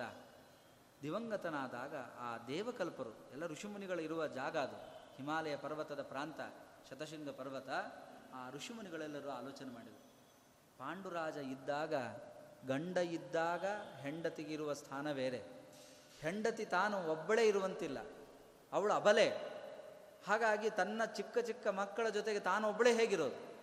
ಹಾಗಾಗಿ ಇದರ ವ್ಯವಸ್ಥೆಯನ್ನು ನಾವು ಕಲ್ಪನೆ ಮಾಡಬೇಕು ಅಂತ ಆ ಎಲ್ಲ ಋಷಿಮುನಿಗಳು ಸೇರಿಕೊಂಡು ಈ ಕುಂತಿದೇವಿಯ ಜೊತೆ ಹತ್ರ ಬಂದಿದ್ದಾರೆ. ಹಿತ್ವಾ ರಾಜ್ಯಂಚ ರಾಷ್ಟ್ರಂಚ ಸಮಹಾತ್ಮ ಮಹಾಯಶಾಹ. ರಾಜ್ಯವನ್ನು, ರಾಷ್ಟ್ರವನ್ನು ಬಿಟ್ಟು ಇಲ್ಲಿ ಬಂದು ತಪಸ್ಸನ್ನು ಮಾಡ್ತಾ ಇದ್ದ ಪಾಂಡುರಾಜ, ನಮಗೆ ಶರಣಾಗತನಾಗಿದ್ದ, ಮಕ್ಕಳನ್ನು ಪಡೆದ, ಹೆಂಡತಿಯನ್ನು, ಹೆಂಡತಿ ಇಬ್ಬರು ಹೆಂಡತಿ ಮಕ್ಕಳ ಜೊತೆಗಿದ್ದ, ಆದರೆ ಅವನು ಈಗ ಸ್ವರ್ಗಲೋಕವನ್ನು ಪಡೆದಿದ್ದಾನೆ. ಒಂದೇ ಆಯಿತು. ಇನ್ನು ಮುಂದೆ ಮಾತ್ರ ನೀನು ಇಲ್ಲಿ ಇರಲಿಕ್ಕಾಗಲ್ಲ. ನೀನು ನಿನ್ನ ರಾಷ್ಟ್ರವನ್ನು ಕುರಿತು ಹೊರಟೋಗು ಅಂತ ಕುಂತಿ ದೇವಿಗೆ ಹೇಳಿದ್ದಾರೆ. ಅವರು ಆಲೋಚನೆ ಮಾಡಿದರು. ಹೋಗು ಅಂದ್ರೆ ಹೇಗೆ ಹೋಗಬೇಕು? ಏನೇನು ಬಸ್ಸು ಟ್ರೈನು ಫ್ಲೈಟು ಹೇಗೆ ಹೋಗಬೇಕು? ಆಗ ಋಷಿಮುನಿಗಳೆಲ್ಲರೂ ಪರಸ್ಪರ ವಿಚಾರ ಮಾಡಿದರು. ವಿಚಾರ ಮಾಡಿ ಇವಳನ್ನು ಎಲ್ಲಿ ಮುಟ್ಟಿಸ್ಬೇಕು? ಎಲ್ಲಿ ಕರ್ಕೊಂಡು ಹೋಗಬೇಕು? ಯಾಕಂದ್ರೆ ಕುಂತಿ ಅಂತಂದ ಮೇಲೆ ಅವನ ತಂದೆ ಮನೆಗೆ ಕಳಿಸ್ಬೇಕು? ಅಥವಾ ಹಸ್ತನಾಮತಿ ಕಳಿಸ್ಬೇಕು? ಆಲೋಚನೆ ಮಾಡಬೇಕಲ್ಲ. ಅವರು ಆಲೋಚನೆ ಮಾಡಿದರು. ಕೊಟ್ಟ ಹೆಣ್ಣು ಪುನಃ ಕುಲದಿಂದ ಮತ್ತು ಕುಲಕ್ಕೆ ಸೇರ್ಲಿಕ್ಕಂತೂ ಪೂರ್ಣ ಸೇರ್ಲಿಕ್ಕೆ ಸಾಧ್ಯ ಇಲ್ಲ. ಪೂರ್ಣ ಸೇರ್ಲಿಕ್ಕೆ ಸಾಧ್ಯ ಇಲ್ಲ. ಅಲ್ಪ ಸಂಬಂಧ ಬಿಡ್ಲಿಕ್ಕೆ ಸಾಧ್ಯ ಇಲ್ಲ. ಆದರೆ ಅವಳು ಭೀಷ್ಮಾದಿಗಳ ಜ್ಞಾನಿಗಳು ಇರುವಾಗ ಅವರನ್ನು ನಾವು ವಿಚಾರಿಸದೆ ಅವಳನ್ನು ತಂದೆ ಮನೆಗೆ ಕಳಿಸಲಿಕ್ಕೆ ನಮಗೆ ಅಧಿಕಾರವಿಲ್ಲ. ಹಾಗಾಗಿ ನಾವು ಆಲೋಚನೆ ಮಾಡಿ ಭೀಷ್ಮಾಯ ಪಾಂಡವಾನ್ ದಾತು ಧೃತರಾಷ್ಟ್ರಾಯ ಚೈವಹಿ. ಹಾಗಾಗಿ ಈ ಕುಲದ ಹಿರೇರಿರುವಾಗ ಅವರನ್ನು ವಿಚಾರಿಸದೆ ಇವಳನ್ನು ನಾವು ಅವನ ತಂದೆ ಮನೆಗೆ ಕಳಿಸ್ಲಿಕ್ಕಂತೂ ಸಾಧ್ಯ ಇಲ್ಲ. ಹಾಗಾದರೆ ನಾವು ಭೀಷ್ಮರ ಧೃತರಾಷ್ಟ್ರನ ಸನ್ನಿಧಾನಕ್ಕೆ ಇವಳನ್ನು ನಾವು ಕರೆದುಕೊಂಡು ಹೋಗೋಣ ಅಂತ ಆಲೋಚನೆ ಮಾಡಿದ್ದಾರೆ. ತಸ್ಮಿನ್ನೇವ ಕ್ಷಣೇ ಸರ್ವೆ, ತಾನಾದಾಯ ಪ್ರತಸ್ಥಿರೆ. ಆ ಕ್ಷಣದಲ್ಲಿ ಆಲೋಚನೆ ಮಾಡಿದರು, ಐದು ಮಂದಿ ಮಕ್ಕಳು ಕುಂತಿದೇವಿಯನ್ನು ಕರೆದುಕೊಂಡು ಅಲ್ಲಿಂದ ಹೊರಟಿದ್ದಾರೆ. ಎಲ್ಲ ಋಷಿಮನಿಗಳು ಕೂಡ ಹೊರಟಿದ್ದಾರೆ. ಪಾಂಡೋಹೋ ದಾರಾಂಶ ಪುತ್ರಾಂಶ ಶರೀರೇತೆ ಚ ತಾಪಸಾಹ ಸುಖಿನಿ ಸಾ ಪುರಾ ಭೂತ್ವ ಸತತಂ ಪುತ್ರವತ್ಸಲ, ಪ್ರಪನ್ನ ದೀರ್ಘಮಧ್ವಾನಂ ಸಂಕ್ಷಿಪ್ತಂ ತದಮನ್ಯತ, ಸಾ ತ್ವದೀರ್ಘೇಣ ಕಾಲೇನ ಅಲ್ಪಕಾಲದಲ್ಲೇನೆ ಋಷಿಮುನಿಗಳ ಪ್ರಭಾವದಿಂದ ಹಸ್ತಿನಾಮತೆಯನ್ನು ಸೇರಿದ್ದಾರೆ. ಸೇರಿದಾಗ ಒಳಗೆ ಪ್ರವೇಶ ಮಾಡಬೇಕಾದರೆ ತಾಪಸರಲ್ಲ ಋಷಿಮುನಿಗಳ ಜೊತೆಗಿದ್ದಾರೆ. ಆ ಋಷಿಮುನಿಗಳು ಕುಂತಿದೇವಿಯನ್ನು ಒಪ್ಪಿಸುವುದಕ್ಕಾಗಿ ಬಂದಿದ್ದಾರೆ. ಒಪ್ಪಿಸುವುದಕ್ಕಾಗಿ ಬಂದಾಗ ನಾವು ಅವರನ್ನು ನೇರವಾಗಿ ಒಪ್ಪಿಸ್ಲಿಕ್ಕೆ ಸಾಧ್ಯ ಇಲ್ಲ. ಆ ತಾಪಸರಿಗೆ ಯೋಗ್ಯವಾದ ರೀತಿಯಲ್ಲಿ ಸತ್ಕಾರಾದಿಗಳು ನಡೀಬೇಕು. ಹಾಗಾಗಿ ಆ ಋಷಿಮುನಿಗಳೆಲ್ಲರೂ ಕೂಡ ವರ್ಧಮಾನಪುರದ್ವಾರಂ ಆಸಸಾದ ಯಶಸ್ವಿನಿ. ವರ್ಧಮಾನ ಅಂದರೆ ಮುಖ್ಯದ್ವಾರ. ಹಸ್ತಿನಾವತಿಯ ಮುಖ್ಯದ್ವಾರಕ್ಕೆ ಬಂದಿದ್ದಾರೆ. ಮುಖ್ಯದ್ವಾರಕ್ಕೆ ಬಂದು ಆ ದ್ವಾರಪಾಲಕನನ್ನು ಕರೆದು ಋಷಿ ತಾಪಸರೆಲ್ಲರೂ ಹೇಳಿದರು, ನಾವು ಬಂದಿದ್ದೇವೆ ಅನ್ನೋ ವಿಷಯವನ್ನು ರಾಜನಿಗೆ ಮುಟ್ಟಿಸು ಅಂತ ಹೇಳಿಸಿ ಹೇಳಿ ಕಳಿಸಿದ್ದಾರೆ. ಒಮ್ಮೆ ರಾಜ್ಯವನ್ನು ಪ್ರವೇಶ ಮಾಡಬಾರ್ದು.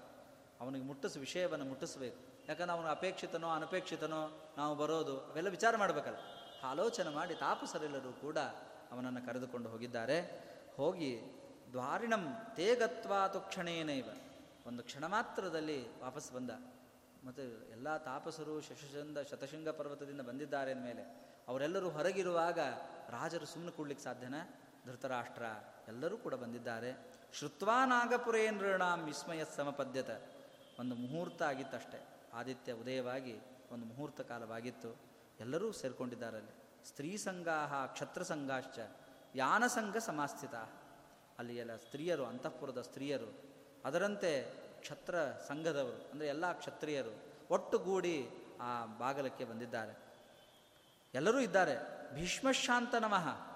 ಭೀಷ್ಮ, ಭೀಷ್ಮಾಚಾರ್ಯರಿದ್ದಾರೆ. ಸೋಮದತ್ತ, ಬಾಲ್ಮೀಕ, ರಾಜರ್ಷಿಯಾದ ಧೃತರಾಷ್ಟ್ರ, ಅದರಂತೆ ವಿದುರ, ಸತ್ಯವತಿ ದೇವಿ ಇದ್ದಾಳೆ. ಅದರಂತೆ ಕೌಸಲ್ಯ, ಕಾಶಿರಾಜನ ಮಗಳಾದ ಕಾಶಿರಾಜನ ಮಗಳು ಕೂಡ ಅಲ್ಲಿದ್ದಾಳೆ. ಅವರೆಲ್ಲರೂ ಕೂಡ ಅಲ್ಲಿ ಬಂದಿದ್ದಾರೆ. ಮಹರ್ಷಿಗಣ ದೃಷ್ಟವ ಆ ಮಹರ್ಷಿಗಳಿಗೆಲ್ಲರಿಗೂ ಕೂಡ ನಮಸ್ಕಾರವನ್ನು ಮಾಡಿದ್ದಾರೆ. ಪ್ರಣಮ್ಯ ಚ ಅಭಿವಾದ್ಯ ಪ್ರಣಮ್ಯ ಚ ಉಪೋಪ ವಿಶು ವಿಶು ಸರ್ವೇ ಪೌರ ಜಾನಪದ. ಅವರೆನ್ನೆಲ್ಲರನ್ನು ಕೂಡ, ಅವರನ್ನು ಸುತ್ತುವರೆದು ತಾವೆಲ್ಲರೂ ಕೂಡ ಆ ಎಲ್ಲ ಬ್ರಾಹ್ಮಣರನ್ನು ಉತ್ತಮ ಸ್ಥಾನದಲ್ಲಿ ಕೂಡಿಸಿ ತಾವು ಅವರನ್ನು ಸುತ್ತುವರೆದು ತಾವು ಕೂತಿದ್ದಾರೆ. ಹಸ್ತಿನಾಮತಿ ಆ ಸಂದರ್ಭದಲ್ಲಿ. ಆಗ ಆ ಋಷಿಗಳು ಹೇಳ್ತಾರೆ, ಯಸ್ಸ ಕೌರವ್ಯದಾಯಾದ ಪಾಂಡುರ್ನಾಮನರಾಧಿಪ. ಯಾಕಂದರೆ ಪಾಂಡುರಾಜ ಹೋಗುವಾಗ ತನ್ನ ಇಬ್ಬರು ಹೆಂಡಂದರ ಜೊತೆಗೆ ಹೋಗಿದ್ದಾನೆ. ಕುಂತಿದೇವಿ ತಿರುಗಿ ಬರ್ತಾ ಇದ್ದಾಳೆ. ಎಷ್ಟು ಸೂಕ್ಷ್ಮ ಇದೆ ನೋಡಿ, ಧರ್ಮ ಅಂದರೆ. ಪಾಂಡುರಾಜ ಹೊರಟಿದ್ದು ಇಬ್ಬರ ಜೊತೆಗೆ.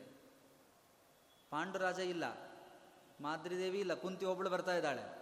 ಐದು ಮಂದಿ ಮಕ್ಕಳಿದ್ದಾರೆ. ಇದು ಸಂದೇಹಕ್ಕೆ ಕಾರಣ ಆಗಲ್ವಾ? ಹಾಗಾದ್ರೆ ಋಷಿಮುನಿಗಳ ಹೊಣೆಗಾರಿಕೆ ಬಂತು. ಕುಂತಿಯ ಮಕ್ಕಳಿವರು, ಪಾಂಡುರಾಜನ ಮಕ್ಕಳು ಅನ್ನೋದನ್ನು ತಿಳಿಸ್ಬೇಕಲ್ಲ. ಆ ತಿಳಿಸುವುದಕ್ಕಾಗಿ ಋಷಿಮುನಿಗಳು ಜೊತೆಗೆ ಬಂದಿದ್ದಾರೆ. ಇಲ್ಲ ಅಂತ ಆದರೆ ಕುಂತಿಯನ್ನು ಅಪಾರ್ಥ ಮಾಡ್ತಾರೆ ಜಗತ್ತಲ್ಲಿ. ಅದು ಹೊಣೆಗಾರಿಕೆ ಇದೆ ತಾಪಸರಿಗೆ, ಋಷಿಮುನಿಗಳಿಗೆ. ಅದನ್ನು ಆಲೋಚನೆ ಮಾಡಿ ಬಂದಿದ್ದಾರೆ ಅಂತ ನೋಡಿ. ಎಷ್ಟು ವಿಚಿತ್ರ ಅವರು ಹೇಳ್ತಾರೆ. ಕಾಮಭೋಗಾನ್ ಪರಿತ್ಯಜ್ಯ. ಪಾಂಡುರಾಜ ತನ್ನ ಕಾಮ ವಾಸನೆಯನ್ನೆಲ್ಲ ಬಿಟ್ಟು ಇದ್ದ ಆದರೂ ಕೂಡ ಬ್ರಹ್ಮಚರ್ಯ ವ್ರತಸ್ಥನಾಗಿದ್ದರೂ ಕೂಡ ಧರ್ಮಾದಿಗಳಿಂದ, ದಿವ್ಯ ಧರ್ಮದಿಂದ ಅವನು ಮಕ್ಕಳನ್ನು ಪಡೆದಿದ್ದಾನೆ. ಅವನು ಅವರಿಗೆ ಯುಧಿಷ್ಠಿರ, ಅದರಂತೆ ಭೀಮ, ಅದರಂತೆ ಧನಂಜಯ, ಇವರೆಲ್ಲ ಮಕ್ಕಳು ಹುಟ್ಟಿದ್ದಾರೆ. ಮಾದ್ರಿಯಲ್ಲಿ ನಕುಲ ಸಹದೇವರು ಹುಟ್ಟಿದ್ದಾರೆ. ಹೀಗೆ ಐದು ಜನ ಮಕ್ಕಳು ಪಾಂಡುರಾಜನಿಗೆ ಹುಟ್ಟಿದ್ದಾರೆ. ಆದರೆ ಏನು? ದೌರ್ಭಾಗ್ಯವಶಾತ್ ಆ ಪಾಂಡುರಾಜ ದಿವಂಗತನಾಗಿದ್ದಾನೆ. ಇವತ್ತಿಗೆ ಹದಿನೇಳು ದಿವಸಗಳಾಗಿವೆ. ಹದಿನೇಳು ದಿವಸಗಳು ಕಳೆದೋಗಿವೆ. ಪ್ರವಿಷ್ಟಾಪಾವಕಂ ಮಾದ್ರಿ ಹಿತ್ವ ಜೀವಿತಮಾತ್ಮನಃ ತಸ್ಯಾ ತಸ್ಯ ಚ ಯತ್ ಕಾರ್ಯಂ ಕ್ರಿಯತಾಂ ತದನಂತರ. ಮುಂದಿನ ಕಾರ್ಯವನ್ನು ನೀವು ಮಾಡಬೇಕು. ಯಾಕಂದರೆ ಮುಂದಿನ ಎಲ್ಲ ಕಾರ್ಯಗಳು ನಡಿಬೇಕು. ಹುಟ್ಟಿದವರು ಇನ್ನೂ ಚಿಕ್ಕ ಮಕ್ಕಳು.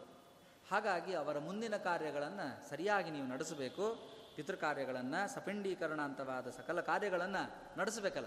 ಆ ನಡೆಸದೆ ಹೋದರೆ ಆ ಪಿತೃ ಕಾರ್ಯ ಅಲ್ಪ ಅರ್ಧ ಮಧ್ಯದಲ್ಲಿ ನಿಂತಂಗಾಗತ್ತೆ. ಆದ್ದರಿಂದ ನೀವು ಅದನ್ನು ಕಾರ್ಯವನ್ನು ಮುಂದುವರಿಸಿ ಅಂತ ಆ ಎಲ್ಲ ಋಷಿಮುನಿಗಳು ಕೂಡ ಪ್ರೇತ ಕಾರ್ಯ ನಿವೃತ್ತೇತು ಪಿತೃಮೇದಂ ಮಹಾಯಶಾಹ ಲಭತಾಂ ಸರ್ವಧರ್ಮಜ್ಞ ಪಾಂಡುಕುರುಕುಲೋದ್ವಹ. ಆ ಪಾಂಡುರಾಜ ಈ ಧರ್ಮವನ್ನು ಅನುಷ್ಠಾನ ಮಾಡಲಿ ಅಂತ ಋಷಿಮುನಿಗಳೆಲ್ಲರೂ ಹೇಳಿದ್ದಾರೆ. ಹೇಳಿ ಅವರು ಬಂದ ಕೆಲಸ ಮುಗೀತು. ಮಹಾಭಾರತ ಹೇಳುತ್ತೆ ನೋಡಿ, ಎಷ್ಟು ಸ್ವಾರಸ್ಯವಾಗಿ ಹೇಳುತ್ತೆ. ಸರ್ವ ನೋಡ್ತಾ ಇರುವಂತೆ ಎಲ್ಲರೂ ಅದೃಶ್ಯ ಅದೃಶ್ಯರಾಗಿಬಿಟ್ಟಿದ್ದಾರೆ. ಯಾರು ಇಲ್ವೇ ಇಲ್ಲ ಎದುರಿಗೆ. ಆ ಋಷಿಮುನಿಗಳೆಲ್ಲರೂ ಐದು ಜನ ಪ್ಲಸ್ ಒಂದು.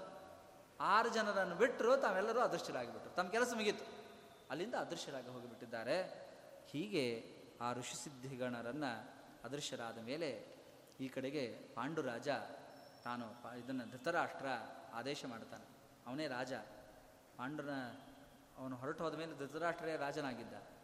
ಪಾಂಡೋಹೋ ವಿದುರ ಸರ್ವಾಣಿ ಪ್ರೇತ ಕಾರ್ಯಾಣಿ ಕಾರ್ಯ ಕಾರ್ಯ. ವಿದುರನಿಗೆ ಆದೇಶವನ್ನು ಮಾಡ್ತಾನೆ. ಪಾಂಡುರಾಜನ ಎಲ್ಲ ಪ್ರೇತ ಕಾರ್ಯಗಳನ್ನು ಮತ್ತು ಅದರಂತೆ ಅವನ ಜೊತೆಗೆ ಸಹಗಾಮಿನಿಯಾದ ಮಾದ್ರಿಗೂ ಕೂಡ ಯೋಗ್ಯವಾದ ರೀತಿಯಲ್ಲಿ ಪ್ರೇತ ಕಾರ್ಯವನ್ನು ಎಲ್ಲವನ್ನು ಮಾಡಬೇಕು. ಅವಳ ನಿಮಿತ್ತವಾಗಿ ಪಶುದಾನ, ವಸ್ತ್ರದಾನ, ರತ್ನದಾನ, ಧನ, ವಿವಿಧವಾದ ಧನವನ್ನು ಕೊಡಿ. ಮಾದ್ರಿಗೆ ಬೇಕಾದ ಮತ್ತು ಯಾವಾಗಲೂ ಅವಳು ಮುತ್ತೈದೆಯಾಗಿ ಹೋಗಿದ್ದಾಳೆ ಅರ್ಥ ಅಲ್ಲ. ಹಾಗಾಗಿ ಅವಳಿಗೆ ಯೋಗ್ಯ ರೀತಿಯಲ್ಲಿ ನೀವು ಸತ್ಕಾರಗಳನ್ನು ಮಾಡಬೇಕು ಅಂತ ಆದೇಶವನ್ನು ಮಾಡಿದ್ದಾನೆ. ಯಸ್ಯ ಪಂಚಸುತಾವೀರ ಜಾತಾಹ ಸುರಸುತೋಪಮಾಹ. ಅವನಂತಾನೆ, ಪಾಂಡುರಾಜನಿಗೆ ಪಂಚ ಐದು ಮಂದಿ ಮಕ್ಕಳು ಅತ್ಯಂತ ಶ್ರೇಷ್ಠ ದೇವತಾ ಶೌರ್ಯ ಪರಾಕ್ರಮಗಳಿಂದ ಕೂಡಿರತಕ್ಕಂತಹ ಮಕ್ಕಳು ಹುಟ್ಟಿದ್ದಾರೆ. ಅಂತಹ ಪಾಂಡುರಾಜನಿಗೆ ವಿಧಿವಿಧಾನ ರೀತಿಯ, ಯಾವ ವಿಧಿವಿಧಾನಗಳು ವ್ಯತ್ಯಾಸವಾಗಬಾರದು, ಆ ರೀತಿಯಾಗಿ ಪ್ರೇತ ಕಾರ್ಯವನ್ನು ನೀವು ನಡೆಸಿ ಅಂತ ವಿದುರನಿಗೆ ಆದೇಶವನ್ನು ಮಾಡಿದ್ದಾನೆ. ಧೃತರಾಷ್ಟ್ರ, ಆಗ ವೈಶಂಪಾಯನ ಋಷಿಗಳು ಹೇಳ್ತಾರೆ ವಿದುರ, ಅವರ ಮಾತನ್ನು ಕೇಳಿದ. ಮಾತನ್ನು ಕೇಳಿ ಅವರು ಹೇಳಿದಂತೆ ಚಾಚೂ ತಪ್ಪದೆ ಅವರ ಹೇಳಿದಂತೆ ಕಾರ್ಯಗಳನ್ನು ಧೃತರಾಷ್ಟ್ರ ಹೇಳಿದಂತೇನೆ. ವಿದುರಸ್ಥಂ ತಥೇತ್ಯುಕ್ತ ಭೀಷ್ಮೇಣ ಸಹ ಭಾರತ ಪಾಂಡುಂ ಸಂಸ್ಕಾರಯಾಮಾಸ ದೇಶೇ ಪರಮಪೂಜಿತೆ. ಉತ್ತಮವಾದ ದೇಶವಕ್ಕೆ ಕರೆದುಕೊಂಡು ಹೋಗಿ ಆ ಪಾಂಡುರಾಜ ಪಾಂಡುರಾಜನಿಗೂ ಮತ್ತು ಮಾದ್ರಿ ದೇವಿಗೂ ಕೂಡ ಆ ಪ್ರೇತ ಕಾರ್ಯವನ್ನು ಯಾವ ವಿಧಿವಿಧಾನೋಕ್ತ ವಿಧಾನದಿಂದ ಆ ಪ್ರೇತ ಕಾರ್ಯವನ್ನು ನಡೆಸ್ತಾ ಇದ್ದಾನಂತೆ. ಈ ಧೃತರಾಷ್ಟ್ರನ ಆದೇಶದಂತೆ ಹೀಗೆ ಪಾಂಡುರಾಜ ತಾನು ಉತ್ತಮವಾದ ಮಕ್ಕಳನ್ನು ಪಡೆದ. ಮಕ್ಕಳನ್ನು ಪಡೆದು ಕಾಮಮೋಹಿತನಾಗಿ ಅವನು ಹೇಗೆ ತನ್ನ ಪ್ರಾಣವನ್ನು ಕಳೆದುಕೊಂಡ ಅನ್ನೋ ವಿಷಯವನ್ನು ನಮಗೆ ಮಹಾಭಾರತ ವಿಸ್ತೃತವಾಗಿ ನಿರೂಪಣೆ ಮಾಡಿಕೊಡುತ್ತದೆ. ಈ ಮಹಾಭಾರತದ ಮುಂದಿನ ಭಾಗದಲ್ಲಿ ಬಹಳ ಅದ್ಭುತವಾದ ವಿಷಯಗಳಿದೆ. ಮುಂದಿನ ಈ ಅಧ್ಯಾಯ, ಅದರಂತೆ ಮುಂದೆ ಕುಂತಿಗೆ ಆದ ಸಮಸ್ಯೆಗಳು, ಅದನ್ನೆಲ್ಲವನ್ನು ಕೂಡ ವಿಸ್ತೃತವಾಗಿ ಮುಂದೆ ಭೀಮಸೇನ ದೇವರ ಬಾಲಲೀಲೆಗಳು, ಇದನ್ನೆಲ್ಲವನ್ನು ಕೂಡ ವಿಸ್ತಾರವಾಗಿ ನಿರೂಪಣೆ ಮಾಡ್ತಾರೆ. ಮತ್ತೆ ಪುನಃ ನಾಳೆ ಅದನ್ನು ನಾವು ಚಿಂತನೆ ಮಾಡೋಣ ಅಂತ ಹೇಳ್ತಾ ಶ್ರೀಹರೆಯೇ ನಮಃ ಕೃಷ್ಣ ಅರ್ಪಣ